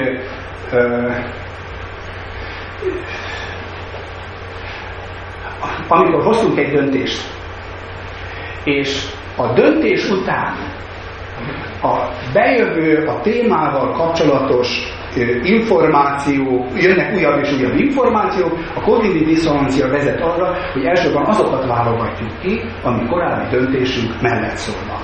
Tehát valami ilyesmi, pont, elfogadom. Gábor, akkor következő, és. Én csak egy pont ma hallott kísérletre szeretnék ugyanezt megvilágítani, te is, hogy azt gondolnák, hogy a matematika az nagyon racionális, és olyan embereket vizsgáltak, akik matematikában járatosak, és olyan feladatot kaptak, amit viszonylag egyszerűen lehet megoldani, de azért ugye első ránézésre a, a megoldás pont ellentétes azzal, mint amit, hogyha egy picit jobban belegondolnak, akkor a valódi megoldás nem kellett nagyon komoly matematika, és mindenki képes volt erre, aki ezt csinálta. De ezt a kísérletet úgy csinálták meg, hogy ugyanezek a számadatok gyakorlatilag egy olyan kérdésrendszer voltak föltéve, ami amerikai volt a dolog, amit máshogy értelmeznek, a, vagy értékelnek a republikánusok, mint a demokraták, akkor kiderült, hogy a, azok az emberek, a, a, akiknek nem megfelelő volt ideológiailag a jó válasz, hirtelen elkezdték nem használni a bonyolultabb, fáradtságosabb, racionális módszert, hanem a, az egyszerű evolúcionálisan beállított gyors választ kezdték el használni, és így hibás következtetésre jutottak. Tehát még mielőtt nekiálltak volna módszert választani, mert azelőtt befolyásolta őket a, előkészítette, ahogy mondta, az előfeszítés. Nagyon fontos, amit mondtál, nem láttam ezt, de valóban jellemző, és ez jól egészíti ki. Az egyik legfontosabb dolog, ami e, átsiklottam, hogy az emberi agy gyorsan értékel és minősít. És tulajdonképpen a rációt sokszor arra használja, hogy az ő előzetes sen kialakított véleményét igazolja. Tehát itt is ebből, amit mondtál, ez lőtt, hogy már ránéztél, és már tudod, hogy mi az eredmény, és innentől kezdve hiába alkalmazod a, a hogy is mondjam, a racionális gondolkodást, a, az agyad az arra van beállítva, hogy megmagyarázza neked azt, amit te eredetileg, pontosabban egyik pillanatra a másikra kialakítottál. Igen, az a kérdésem ezzel a vonal hosszúság meghatározó, illetve felmérő kísérletek kapcsolatban, hogy mekkora volt a különbség a kollektivista társadalom és az individualista társadalom között? Nagyon jó kérdés, nem tudom. Meg kell nézni. Tehát a következő leszedhető a legtöbb szociálpszichológiai könyvben benne van, bár érdekes módon most már csak az összefoglalása. Nagyon régen csinálta, relatíve régen, tehát az 50-es évek elején csinálta, ez egy első kísérlet, utána egész sorozatban születtek, utána kéne nézni, ha érdekli, a, hogy hívják, van a, a Google-ban, vagy valami ezekben utána kell nézni. Az az igazság, hogy én ugyanezeket a kérdéseket teszem fel mindig, hogy vajon egy, elvégezték a kísérletet újra, pontosan mik voltak az eredmények. Néha előfordul, hogy a amikor konkrétan megnézi az ember az alapkutatási eredmény, ott azért picit másként fogalmaznak, tehát mindig érdemes ezeket megnézni. Erről eszembe jut, amiről most nem beszéltem, de amit a jelenlevők biztos hallottak, a, a befolyásolásról és a tekintélynél, a Milgram kísérletről, ahol, ahol ezeket szintén nagyon szépen megnézték, ilyen társadalomban, olyan társadalomban, hogy az emberek hány százaléka az, aki hajlandó halálos áramütést adni, és meglehetősen általános, hogy hát olyan, olyan legalább egyharmada, tehát nem, jóval nagyobb, majdnem 70 százaléknyi, és ez azért volt érdekes, mert most volt azt hiszem a 50 éves évfordulója, azt hiszem 62-ben csinálta, és akkor jelent meg a American Psychology-ban valami, tehát hogy viszonylag általános, és különböző országokban, és fejlett, elsőben fejlett országokban nézték, nem tudom, hogy máshogy volt-e, vagyis jó a kérdés, amit földet, nem tudom rá a választ, de érdemes megnézni. Akkor következő és azután jó. Az lenne a kérdésem, hogy nem túl szigorú ez a figyelése az embernek. Tehát, hogyha azt mondjuk, hogy, hogy az, hogy befolyásolja a racionális döntést, hogy egy csoporthoz tartoznak, akkor lehet, hogy a veszteségem, ami a döntésből adódik, a sokkal kisebb, mint az a veszteség, ami a csoport a szembefordulásban adódnak. Tehát, hogy hogy hosszú távon lehet, hogy nem az a veszteségem, hogy én most ö, védem a csoportomat, és ö, védem a lelkem, vagy tehát, hogy, hogy, hogy valami olyat csinálok, ami racionálisan nem abban a pillanatban nem tűnik racionálisnak, de hogy hosszú távon lehet, hogy, hogy az a racionális, hogy én maradok a csoporton belül, hogy, hogy maradok rasszista, mert, mert a másik csoporttól félek, hogy Nagyon jó a kérdés, amit föltett. Tulajdonképpen engem is egy érdekel, de nagyon messzire vezet. Néhány gondolatot mondok ehhez el. Tehát ugye itt egy, az alapkérdés az az, van egy csoport, a csoportban van valaki, és most elgondolkodik azon, hogy szembeforduljak-e a csoporttal. Kísérletek mutatják, hogy ezt bizonyos csoportok, sőt általában a csoportok, ezt, a csoportok olyanok, hogy ezt nem szívesen teszik meg az embereket, ez a ö, csoportgondolkodás alap, ö, hogy is mondjam, projektje volt, a disznóöböli kudarc, ö, Kennedy elnök, hogy lehetünk ilyen ostobák, és akkor kezdik kutatni, hogy miért, és kiderül, hogy milyen a csoport, hogy a csoport hogyan veti ki magából azt, aki mást akar mondani, hogyan szól rá a, hogy hívják, a Robert Kennedy, aki abban az egész társadalomban a legokosabb, a Dean Ruskra, hogy hallgass már, ne mondd mindig azt, hogy a külügyminisztériumnak más a adat, amikor látod, hogy a főnök már döntött. Tehát a okos emberek, és mégis ez van. Tehát az egyik, hogy az egyén mit csináljon. Ezért a csoportoknak azt szokták javasolni, az üzletben ez gyakran megy, a,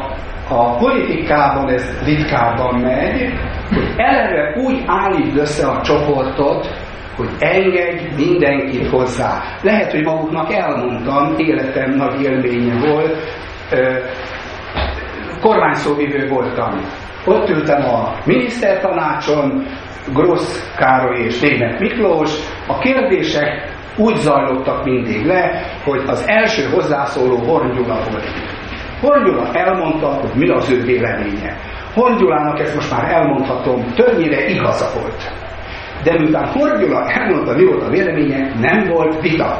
Ezért annyit szoktak javasolni, ha elolvassák a csoportdinamikai könyveket, hogy a magas ö, státuszú tagok a végén szóljanak. Ha az elején szólnak, ez egyetlen egy elem, akkor már nincs lehetősége a többi embernek kifejteni a saját véleményt, és ha nem hangoznak el különböző vélemények, akkor, akkor nem is várható, hogy a csoport jobb döntést hoz. És akkor most egy elhangzott itt ez a uh, Susteinnek a neve, uh, Kass Sustein, aki benne volt a Nucs a Nucsot írta, ott van, neki jelent meg egy nagyon, folytattak egy kísérletet. A kísérlet megrázó, szerintem nagyon érdekes, én meg akartam ismételni a Külker főiskolán, de nem sikerült. Ez a kísérlet arról szól, azt nézték meg, hogy milyen, hogy, na, hogy a csoport vélemény, ezt gyakran mondják, közelebb áll a jóhoz, mint mint a, ha kiválasztok egy vagy két embert, hogy mondja el ő a véleményét, az átlag. Ők azt nézték meg, hogy ez mikor igaz és mikor nem. A lényeg. Ha a csoport különböző véleményekből áll, akkor ez igaz. De van egy nagyon érdekes hatás, hogy a csoportok hajlamosak extrém irányba elmenni. Ha valaki átveszi a hatalmat, akkor a csoport vélemény inkább polarizálódik. Tehát ahhoz, hogy az legyen, hogy jó közös vélemény, tehát hogy a, a, az igazsághoz, vagy a helyes vélemény alakuljon ki, ahhoz az kell, hogy a csoport ne homogén legyen. Ezt a politikában nagyon nehéz teljesíteni, sokszor a gazdaságban is, hogy tud mindig eleve biztosítani a kisebbségi véleményt, a más véleményeket, rakd oda, enged hozzászólni, mert akkor várhatod, hogy jó eredmény lesz. Bocs, ez jutott eszembe arról, amit a, nagyon érdekesnek találtam a rasszizmussal kapcsolatos kísérleteket, és úgy gondolom, hogy ezek a kísérletek inkább olyan államokban lettek elvégezve, ahol eleve kiélezettek a rasszizmusra. Például gondolok Németországra, ahol a török kisebbség miatt ezért probléma van. Meg az Amerikai Egyesült Államokban sem mindegy szerintem, hogy melyik államról van szó, mert más például egy, egy texasi közeg, vagy például egy kaliforniai közeg. A kérdésem az, hogy, hogy van esetleg olyan kísérlet a rasszizmus kapcsolatban, ahol esetleg nem akkora probléma, vagy nincs, nincsenek annyira a kilezettek a viszonyok. Például mondjuk egy Kalifornia, vagy, vagy egy jóléti állam, Svédország, Svájc. Megmondom őszintén, Nem tudom. Következően fogalmam hogy, hogy, hogy szerintem vannak szintek az, hogy melyik állam mennyire problémás. Hölgyeké az első hölgyek szerintem. Négy évig értem Norvégiában, nincs látása van. A különbség mindösszesen van, hogy a társadalmi játékszabály mennyire engedő, hogyan manifestálódik, mit közölni, nincs. Az egyik nagyon jól mutatja a Breivik az esetet. A legnagyobb megdöbbenet, hogy amiben az első ötletem nekem is az volt, hogy hát ez csak külső ember, nem, belső és az azt is megmutatás, nincs, bocs. Akkor engedjük a hozzászólást előbb. Én csak annyit szólnék hozzá, hogy olvastam, ahol kutatás, most nem tudom pontosan, hogy hol, de ő foglalkozott azzal, hogy, hogy ez az ember ösztönösen fél attól, ami, ami kicsit más. És, és uh, itt ilyen vakcsoportok is kialakulnak tudat alatt, hogy, hogy ő is hasonló az mint én, akkor én is hasonló vagyok, de, de ő más, akkor, akkor mi nem tartozunk össze, és, és egy, egy, a más csoporthoz tartozókat ösztönösen kizárjuk, és próbáljuk más szinten feltüntetni, és magunkat jobb szinten feltüntetni azáltal, hogy őt sokkal rosszabb színben tüntetjük fel. Ezért van szükségünk tolerancia A toleráljuk végül Ez, ez, ez rendben van, szóval el, erről tudok. Csak hogy azért mondtam például Kaliforniát, tudom én, azon belül is San Francisco, mert ott eléggé vegyes a, a társadalom, szóval elég sokszínűek ott az emberek, és esetleg ott érdemes lenne egy olyan kísérletet elvégezni, ahol tényleg jobban úgy elfogadják egymást. Akkor most megkérném az előadót, hogy reagáljon, utána megint két további hozzászóló csupa jó kérdést tesznek föl, ezeknek egy részére nem tudok pontosan válaszolni, mert nem vagyok ennek a témakörnek ilyen mélyen kutatója, de néhány dolgot tudok. Nem tudom, hallott-e, vagy hallottak-e Derex Indexről. Ez a szélső jobboldali, megvan itt a számítógépekben, meg tudom mutatni, ha ezt beírják a Google-ba, rendszeresen folyik Európában a szélső jobboldali ideológia iránti, most volt az a vicc, hogy van maguknál antiszemitizmus, nem, de nagy rá az igény. Tehát, tehát ilyen értelemben azt kutatja, milyen igény van a szélső jobboldali ideológiára. Különböző országokban ö, kutatják ezt, és ezt nagyon szépen lehet látni. Az eredmények azt mutatják, hogy azért sok országban, Norvég is viszonylag kevesen, megvan, tehát nem az néz ki, hogy abszolút tiszta, és másút meg sok van, ami meghökkentette, a HVG-ben volt legalább egy éve, de utána meg le lehet tölteni az egész ö, dolgot, Magyarországon ez viszonylag magas. Lehet látni, hogy 2006 óta hogyan nő. Közelebb áll e tekintetben is Magyarország, teszem az Ukrajnához, Bulgáriához, tehát pont a Európa keleti részéhez, ahol ez a fajta dolog, ez magas, és ezen a politikai elitnek, egy így szoktuk mondani, el kell gondolni. Egyet értek ezzel, a, itt elhangzott a tolerancia, a kísérletekben az egyik elgondolkozható dolog, és arról szól, bocsánat, az én, a föl, fölajzott világ áldozata. Címherman is áldozat, mindenki áldozat, a szónak abban az értelmében, azzal fejezem be a cikket, és ezért volt jó, nem tudom, látták az Ütközések című amerikai film. Zseniális volt a film, aki látta, tudja, miben fejeződik be. Az a rendőr, aki azért megy el, hogy, mert ő utálja ezt a rasszizmust, és az a fiatal ember, aki az elején a többieknek azt mondja, hagyják ott a hülyeség, amiket beszélek, akik barátok lehetnek, a rendőr lelőni. Tehát a tapasztalat az, a politika azt nem vette észre, hogy egyszer csak, hogy is elszabadulnak az indulatok, és onnantól kezdve nem tudod, hogy mikor kerülsz abba a helyzetbe, hogy téged gyilkolnak meg, vagy te fogsz gyilkolni. A, a baj az, hogy bocs, állatból is vagyunk, ez, ez segít minket, így vagy úgy vagy amúgy, ha ilyen a helyzet, lehet, hogy itt már elmondtam az a hasonlatot, ami, ami ezt egy picit bizonyít, ha megint csak a kutatás a PNI van, hogy Lusitánia és Titanic. Megnézték azt, hogy kik maradtak életben. És azt vették észre, hogy a Titanic után sokkal több gyerek, nő és magas státuszú férfi maradt életben. Mi a különbség a kettő között? A Lusitánia 17 perc alatt süllyedt el. A Titanic két és fél óra. amikor 17 perc alatt sül egy a hajó, annyira nincs idő, hogy följussál a fedélzetre. Akkor nincs olyan, hogy bocsánat, asszonyom, parancsoljon, nem jöhet. Ezzel csak azt akartam mondani, vigyázz, hogy a társadalomban ne szabaduljon el. A pokol meg akkor borzalmas dolgokat csinál, ezért Amerikában lehetett látni, Katrina hurikán, és így tovább. A másik, amit akartam mondani, ez a... bocsánat.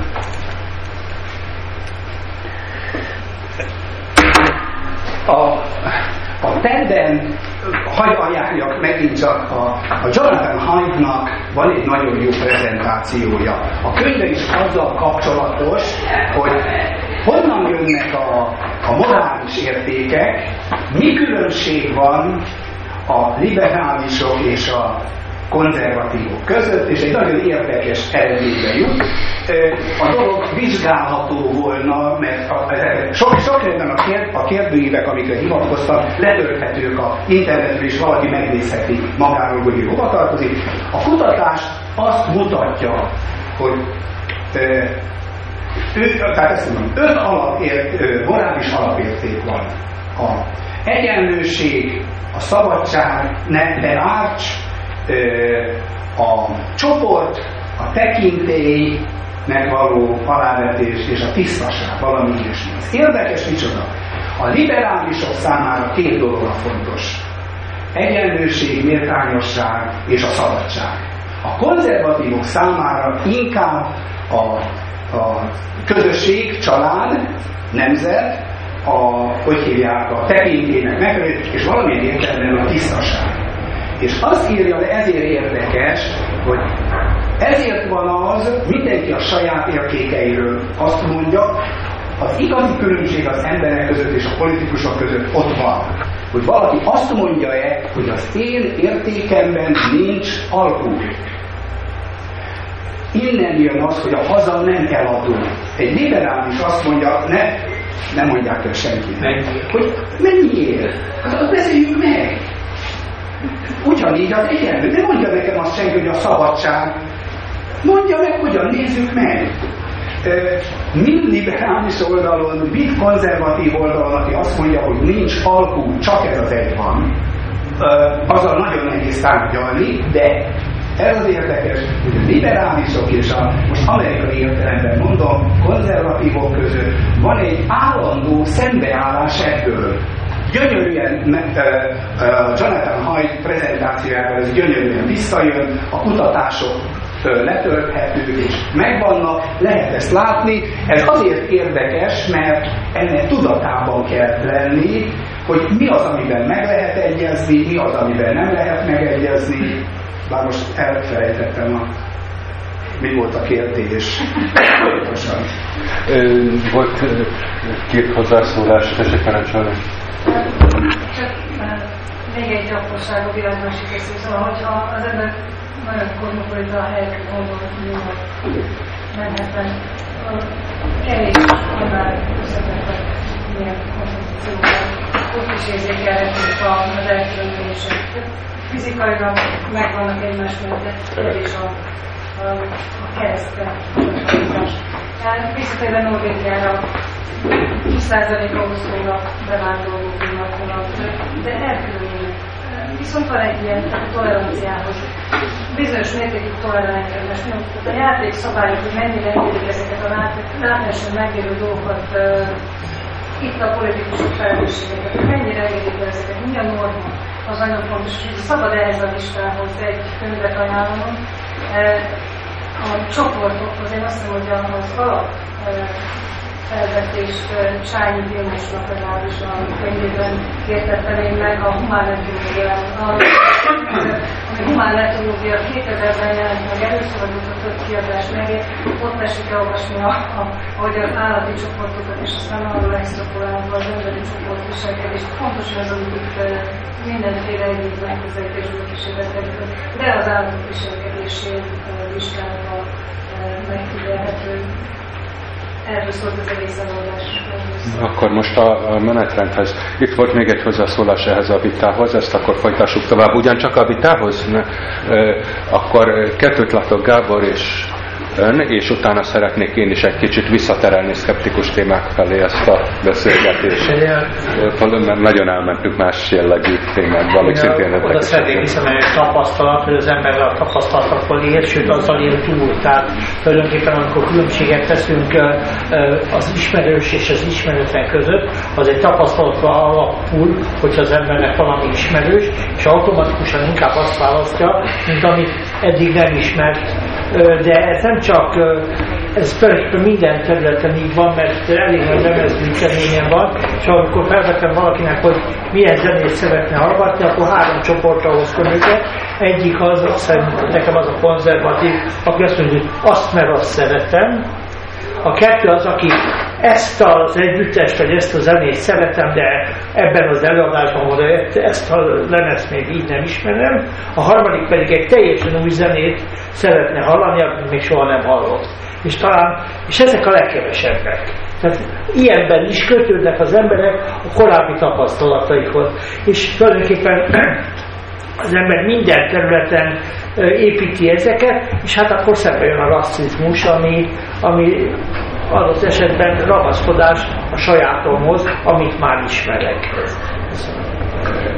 Gábor, akkor parancsolsz te és a következő Én csak, én csak nagyon röviden, hogy azt hiszem, hogy az előadásodnak a anyaga megtalálható lesz a interneten.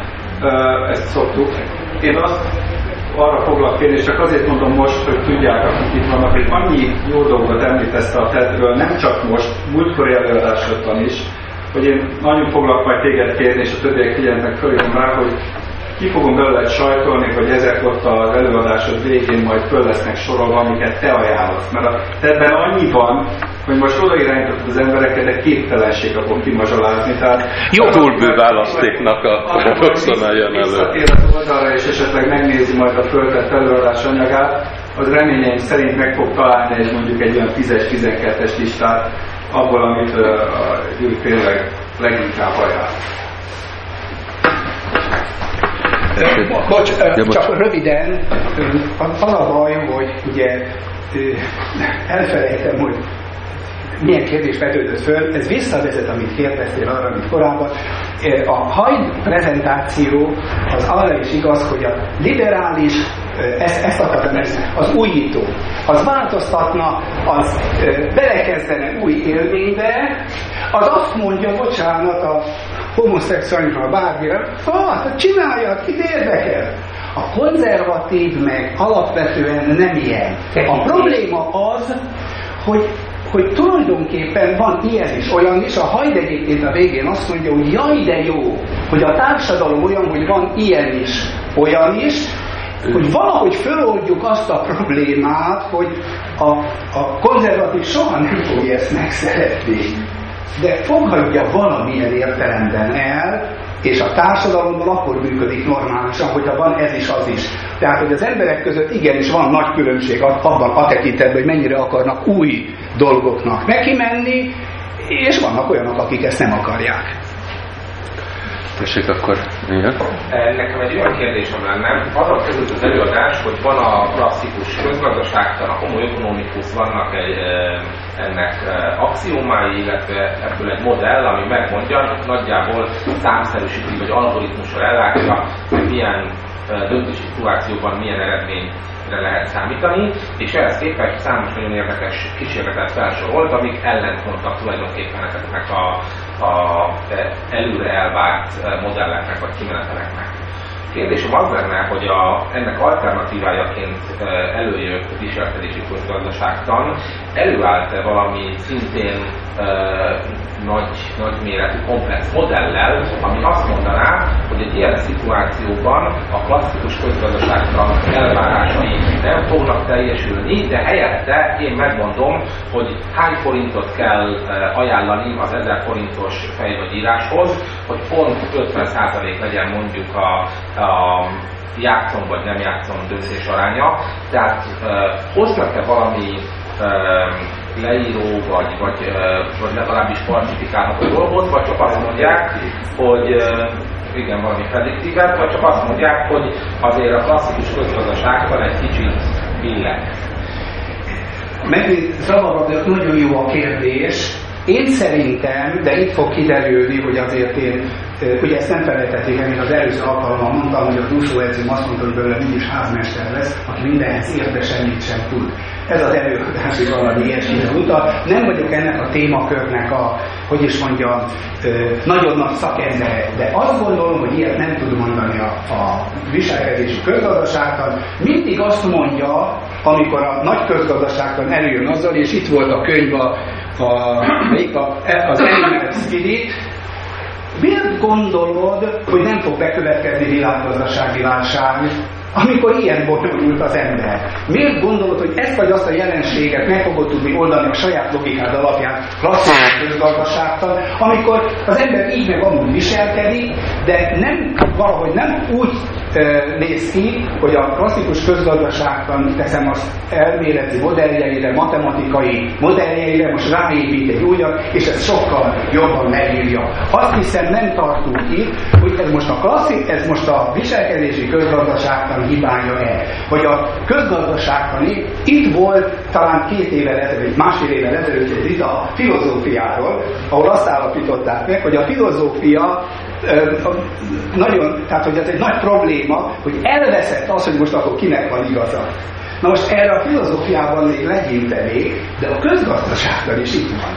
Tehát ott vannak, ott vannak a politikusok, ott vagyunk mi, az egyik ezt mondja, a másik ezt mondja, nem tudom, olvasták a Krugmannak a könyvét, sokatnak a könyvét, aki elmondja, fejezzük ezt az egész, hogy hívják be, válságot, hát itt hülyeségeket csináltak, hát azt kell csinálni, és ne, nekem nagyon tetszene ez, hogy tüntessük el, és csak arra gondolok, hogy na azért nem ilyen egyszerű a dolog. Tehát mintha a közgazdaságtan küzdködne azzal, hogy megmondja, hogy mi, hogy mi vezet kifelé.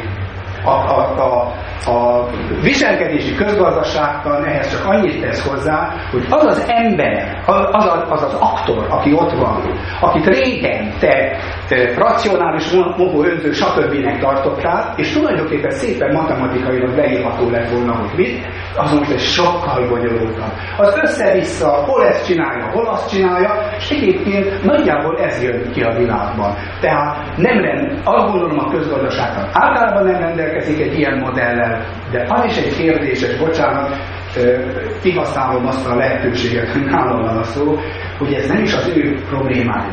Egy rövid dolgot hagy mondja, amivel megint csak régóta foglalkozom, a globalizációnak van egy nagyon fura hatása. A világ lazán csatoltból erősen csatolt rendszeré vál, aminek az a következménye, hogy valamikor az 50-es, 60-as, 70-es évekig a világot úgy kellett elképzelni, nemzetek vannak, a keretek többé-kevésbé világosak, a nemzeteken belül normálisan kell kínzi modell alapján a dolgokat szervezni, most pedig arról van szó, hogy nincs ilyen, hogy nemzet, minden minden állhat, és amikor valahol be, bekövetkezett az, amit a, a pillangó effektusnak szoktak nevezni, valahol ott távol van a pillangó ilyen, és akkor itt összeomlik ez.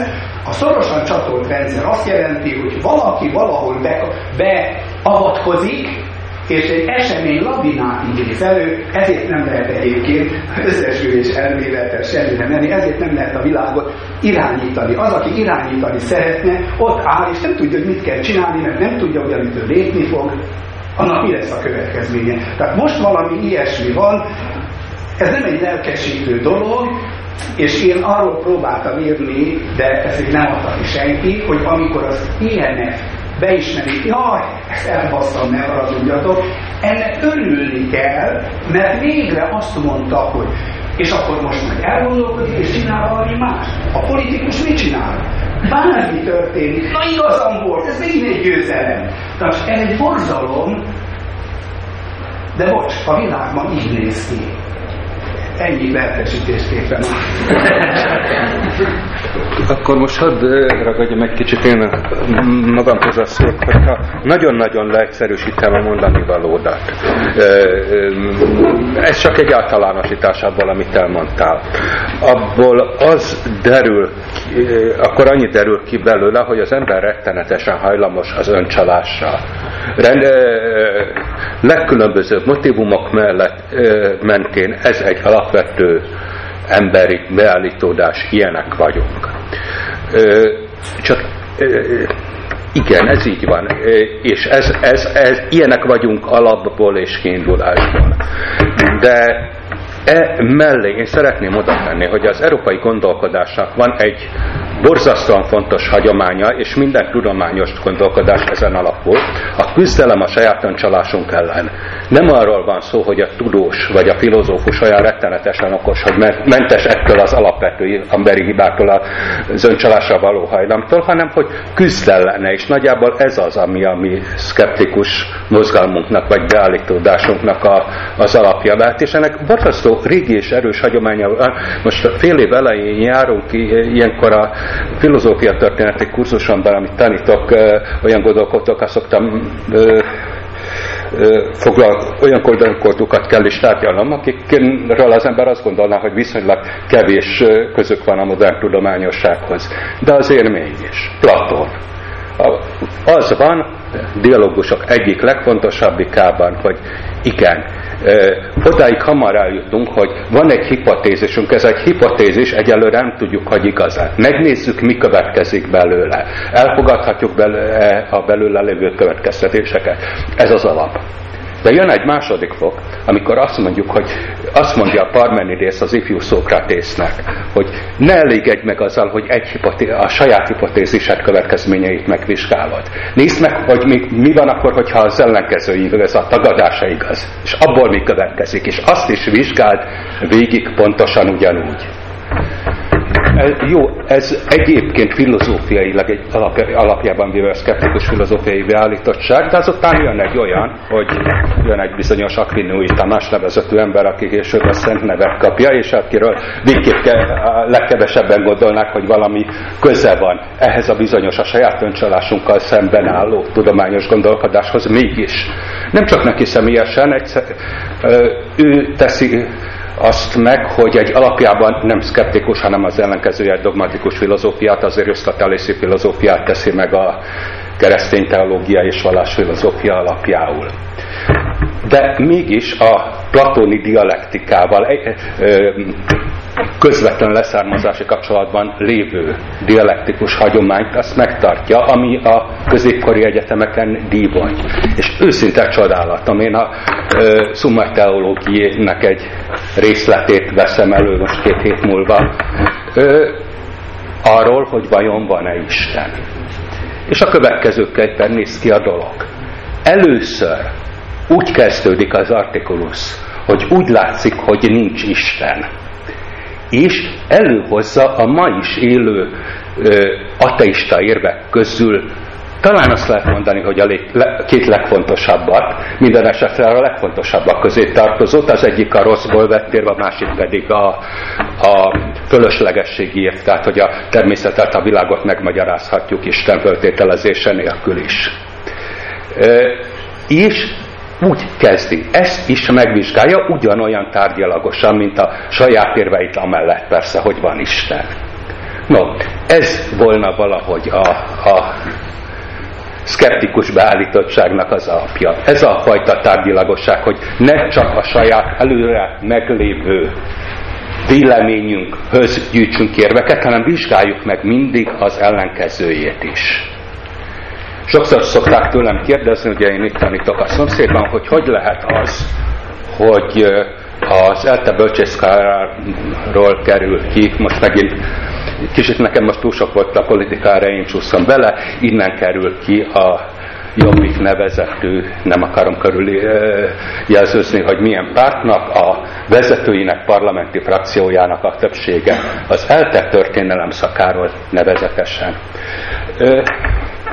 És erről nekem bizony az a véleményem, hogy egyes kollégáim és tanítványaik nem tudományként. Ebben, pontosan ebben az értelemben, ahol a tudományt az definiálja, hogy mindennek, hogy megvizsgáljuk az ellenkezőit, és hát ha nincs igazunk, hát ha az ellenkezője az igaz, de ebben az értelemben nem tudományként, hanem nemzeti ideológiaként tanítják a történelmet egy adott nemzetkép, adott nemzetönkép igazolásaként az úgy nem tudom. Akkor sem, hogyha bármilyen ö, súlyos tényfeltáró eredményeket hoz. Hát ennyit tennék hozzá. Tehát e, arról van szó, hogy én milyen egyetértek Gyurival, hogy itt van egy alapvető emberi beállítottság, ami e, a szkeptikus gondolkodásnak, a tudományos gondolkodásnak a, egy súlyos akadálya, csak van egy borzasztó nagy gondolati hagyomány, amihez csatlakoznunk kell, ami arról szól, hogy ezt saját magunkban is győzzük le. Köszönöm, ennyit szeretném volna hozzátenni.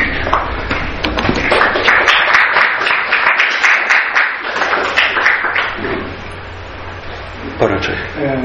Rövid erről a kis, bocsánat, kérek a nyugodszkodás, erről a kis akadémiai székfoglalódról az jött eszembe, hogy a szkeptikus szó eredeti görög jelentését előszokni. De most elfelejtettem, nem tudom, de aki tudja esetleg itt, valami olyasmiről szó... Vizsgálódás, szerint vizsgálódni. Igen, azt, azt szemléltet ki, hogy minden oldalon körül meg kell. Az a szkeptikus, nem az a szkeptikus, aki tagadja, hanem minden oldalról megnézi a dolgokat. Mond ki vizsgálódás? Vizsgálódás. Vizsgálódni igéből származik. Uh-huh.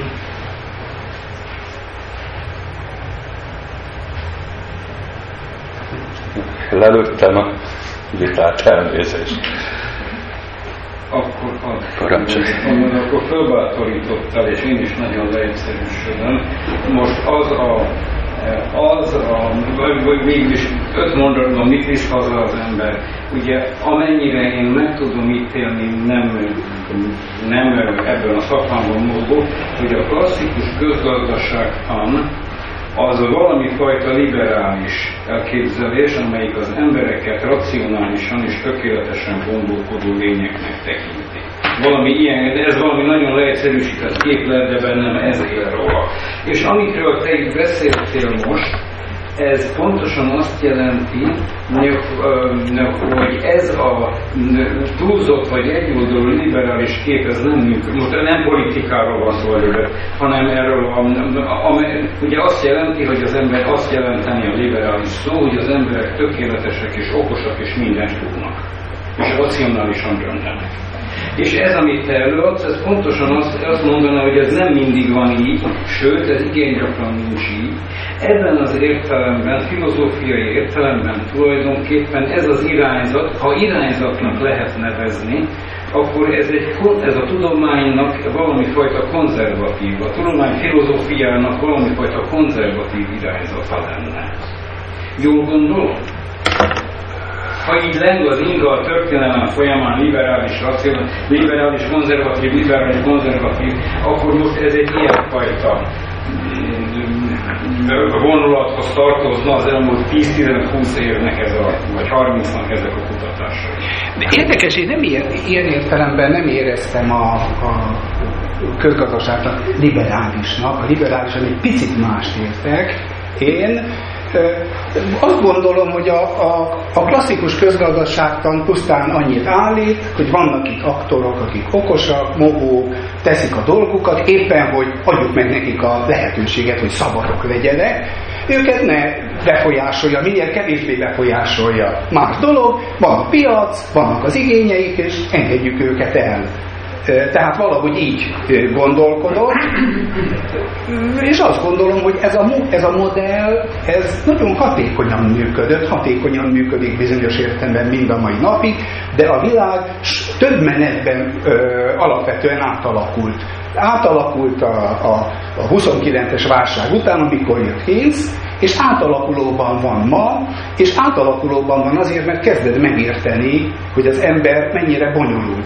És kialak, kialakulóban van egy olyan világ, de lehet, hogy ez nagyon fura lesz, a, a Stanislav Lemnél a Solaris, tehát az a, az a fajta fura, ez a, az egész bolygó egyetlen egy lényé kezd válni, tehát csak azt akarom mondani, hogy olyan mértékű az összefonódás a világban, amit egyszerűen a tudomány ma nem tud kezelni, megjelent a, a most éppen nem hoztam el a, a Science-ben egy nagyon érdekes cikk erről, a szorosan csatolt rendszerként hogyan tudod a világot elképzelni, és egy ilyen rendszertudományt akarnak fölvázolni, és úgy gondolják, hogy ebben a rendszerben a hagyományos modellek, most a klasszikus közgazdaságtani nem működik igazán, egyelőre nem rendelkezik a közgazdaságtan ilyennel, ez mutatja, hogy végül is van egy csomó próbálkozás, mindenki más szeretne csinálni, és nem jönnek be egymás után a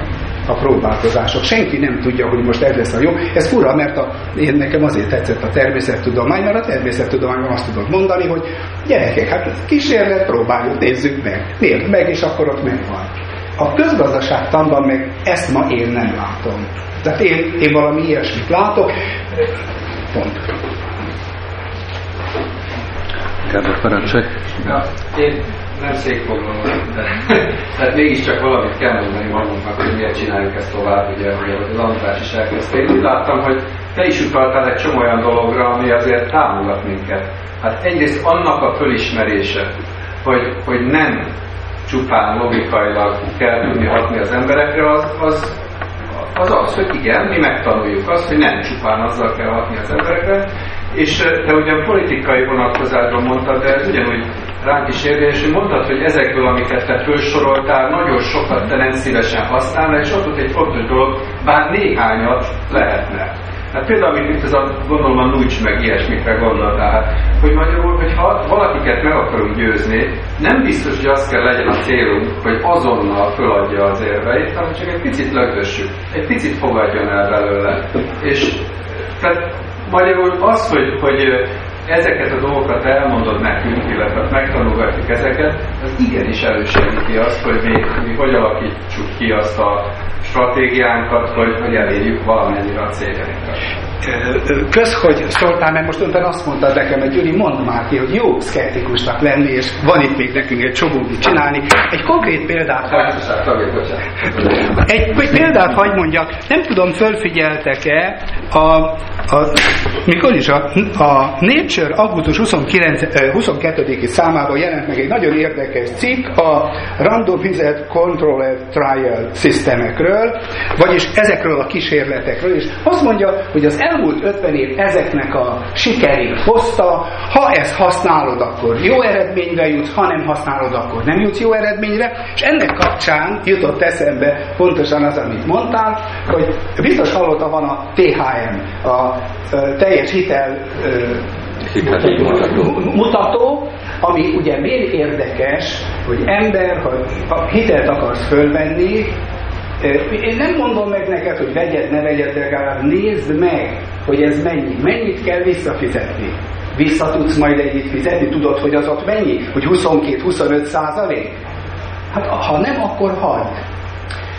Lehet, hogy kötelezővé kéne tenni a gyógyszereken, vagy az összes ilyen természetgyógyászi dolgon egy jelt.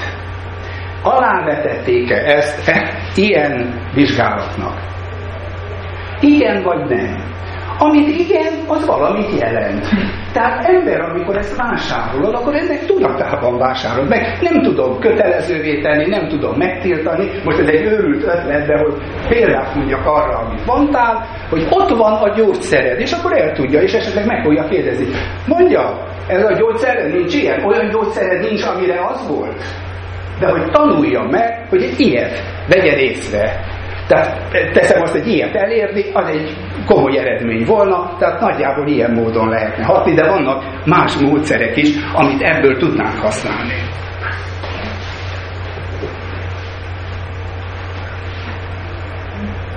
Én azt mondom, hogy túl sok tudatosságot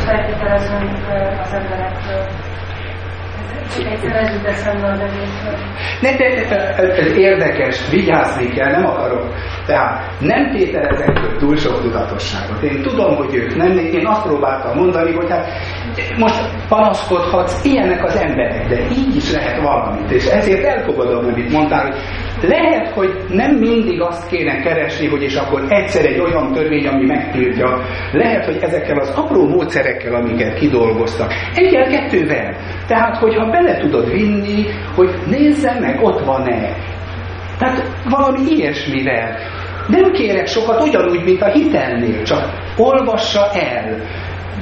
Ha nem fogja, nem fogja. Hadd vissza az előadásban mutatott egyik kísérletre, amikor a rövid távú és a hosszú távú befektetés, most akarok elszívni egy cigarettát, ez most nekem jó, és megegyedni, hogy 50 év múlva hogy fogok kiindulni infúzió alkalommal. Ez a faktor hiányzik most ebből a... Ez ebből igaz, a, de, de vannak olyan módszerek, vannak olyan módszerek, amivel lehet. A másik, hogy nekem nem is nincsenek skrupulusaim használni az ilyen módszereket, de van egy terület, amiről itt most nem esett szó. Ne tagadjuk el, hogy a politikában ezt igenis használják, színdoktoroknak, meg kampányhelyeknek hívják őket, de a másik, ami itt van a öt napunk, az a reklám. Ez súlyosan alkalmaz, és abszolút gyönyörű módon alkalmazza ezeket a gyakorlatban, pontosan ezeknek a egyébként más célból végzett kutatásoknak a melléktermékeként egyfajta ágazatot gyönyörűen használ. Én nem látom azt, hogy miért lenne ez probléma. Az hogyha ezt tudja, hogy ez történik vele, akkor ez történik vele. Nem látok különösebben nagy problémát azzal sem, hogy a, az emberek a lelki békje érdekében időnként meg kell tudni a saját magának is okkolni azt, hogy miért vették fel tőlem, hogy miért egy Én ezzel nem látok gondot, és nem értem az ön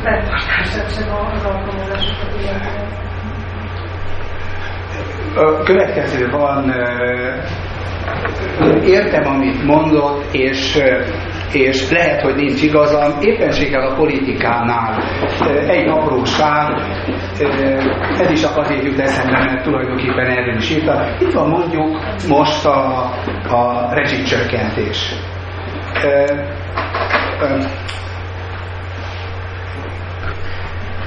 Egy magyar hölgy járt Afrikában és írt egy könyvet, és a, leírta, hogy hogyan történik a választás valahol Afrikában. Ez úgy történik, hogy a pártok megkeresik a falvakat, kölest osztanak és másokat, és egyben azokat a szimbólumokat, amikre szavazni kell.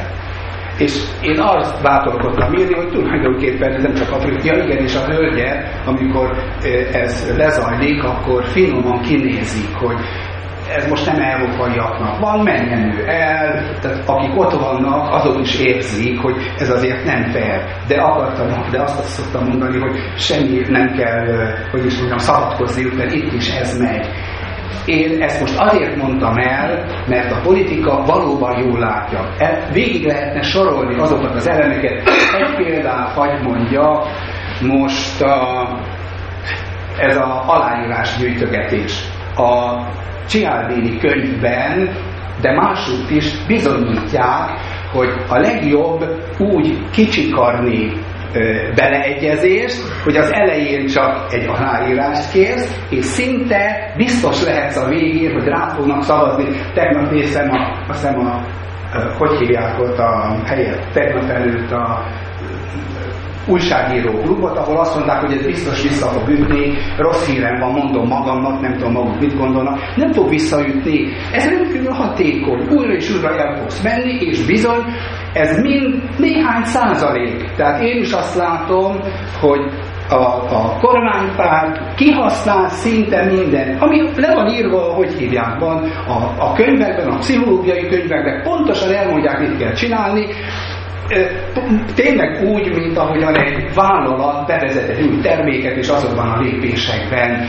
Én csak azt akarom mondani, hogy, hogy és akkor itt most politikáról beszélek, csak nagyon zavarba volnék, ha most engem megszólítanának, hogy na most akkor mit csináljon, mit csináljon egyik vagy másik pár. Tehát én abban hiszek, ez majd a ez más kérdés, hogy ez bejönne, hogy kezdjünk végre tényekről beszélni, mutassuk meg az embereknek, még még bocsánat ide is aztán ezt befejeztem, hogy rettentően nagy szerepe van annak, talán az Európai Unió meg fog hozni egy ilyen döntést, hogy minden választás előtt kötelező legyen kirakni ilyen giant posztereket, ezt az államnak kell finanszírozni, ahol az lesz rajta, ez ígérték, ez van, vagy, és vagy. Ezt ígérték, itt van azok, akik veled együtt futottak, környezet és az ide jutott. Semmi más. Ettől még, ettől még, bocsánat, a választók arra szavaznak, akire de legalább legyen ott. Tehát mondom, és ezek a módszerek ez ezekből gyűnnek. Legyen ott, ez egy elem, attól félek, hogy még, még ide sem jutottunk el, hanem megy ennek a, az ellenkezője, és én, én nagyobb rezsicsökkentést tudom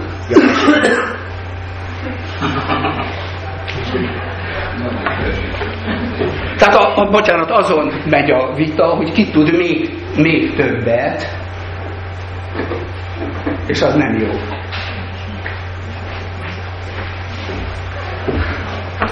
Tessék, a többi szakmai Én a alkalmazását, technikásnak az alkalmazását, az konkrétan a szkeptikus társaságra értettem, tehát attól, hogy ez egy tudatosan gondolkodó társaság, akkor még nem látnék problémát abban, hogy érzelmi, érzelmekre ható módszerekkel gondolkozunk, azért, hogy ha célt én is ezt tudtam, mint végül is. Tehát nem lehet tanulni és használni azokat.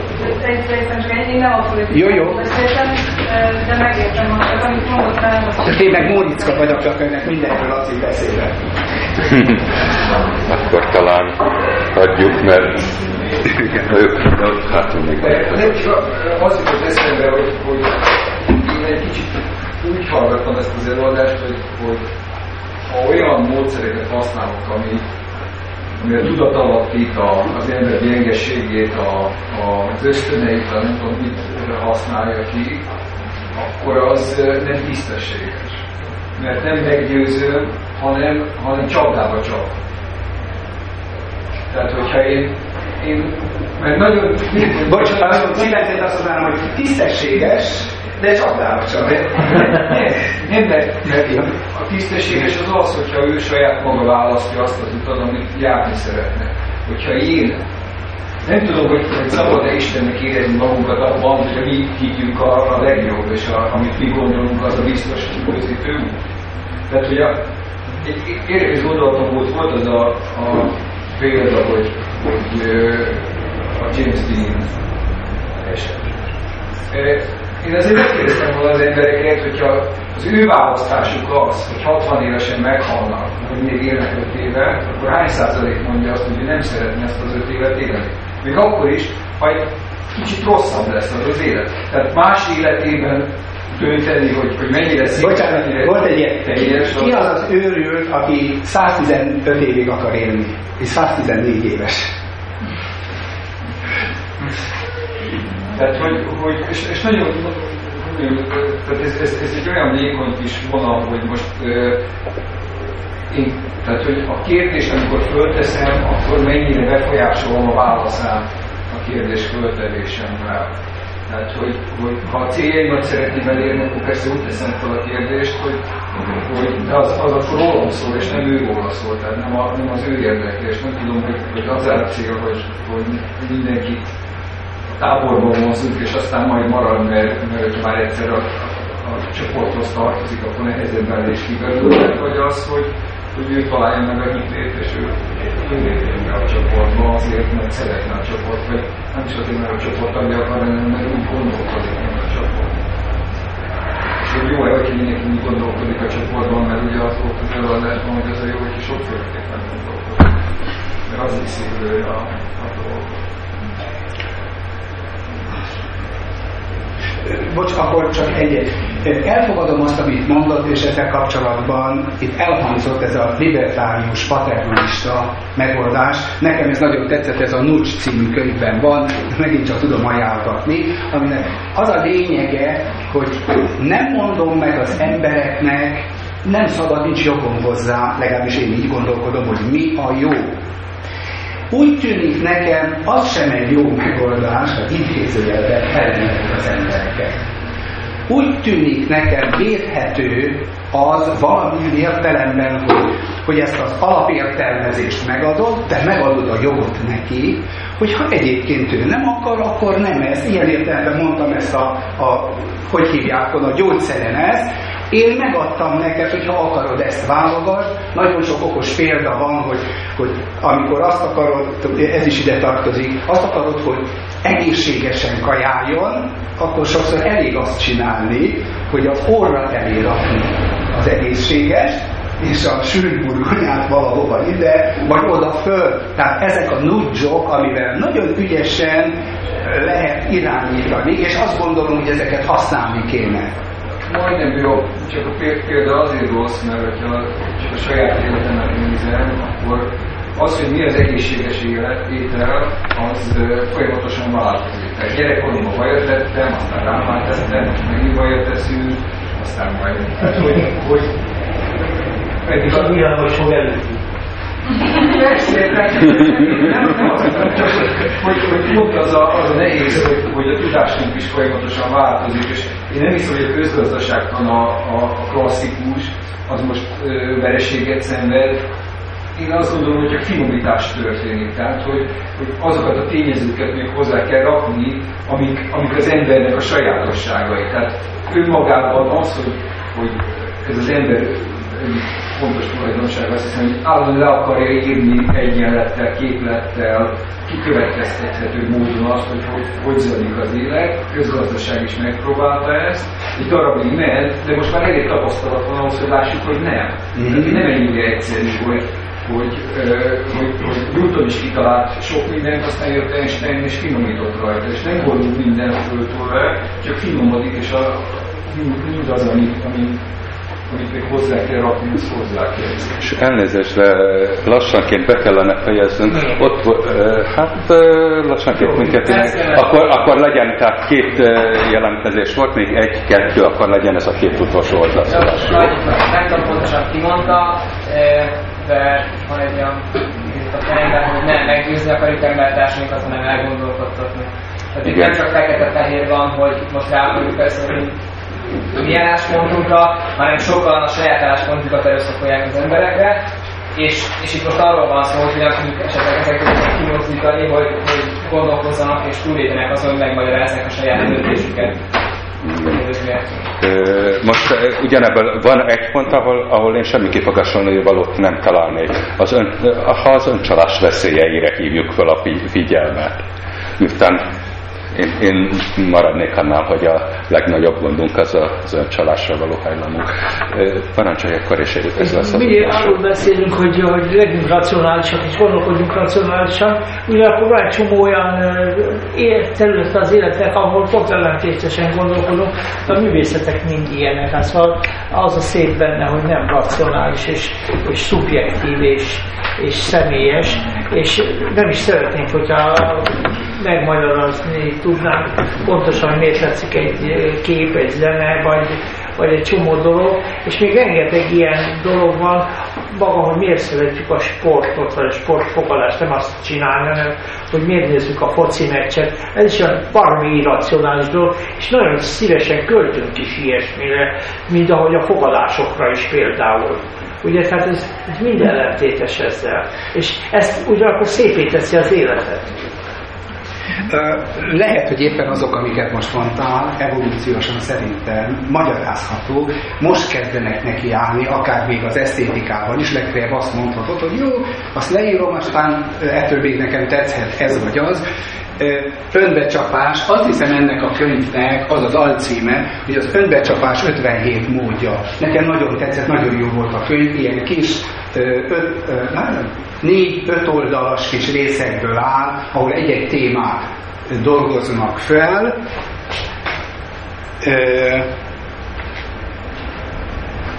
Pont.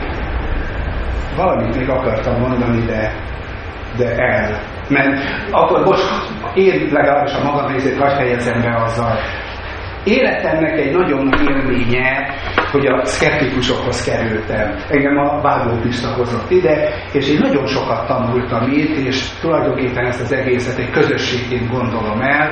Néha, néha gondot jelent, hogy, bocs, hogy így fogalmazom, olyan okosak vagyunk. Mi a túróért nem tudunk ennél, ha úgy tetszik, nagyobb hatást gyakorolni, én szerintem nagyon tiszteletben méltó, amit csinálunk, és, és azt gondolom, hogy ahogy megy előre a világ, egyre nagyobb a jelentősége annak, amiket mi csinálunk, és én nagyon remélem, hogy, hogy talán, talán egyszer még nagyobb létszámú társaság tartozik majd ide. Köszönjük a kérdezést!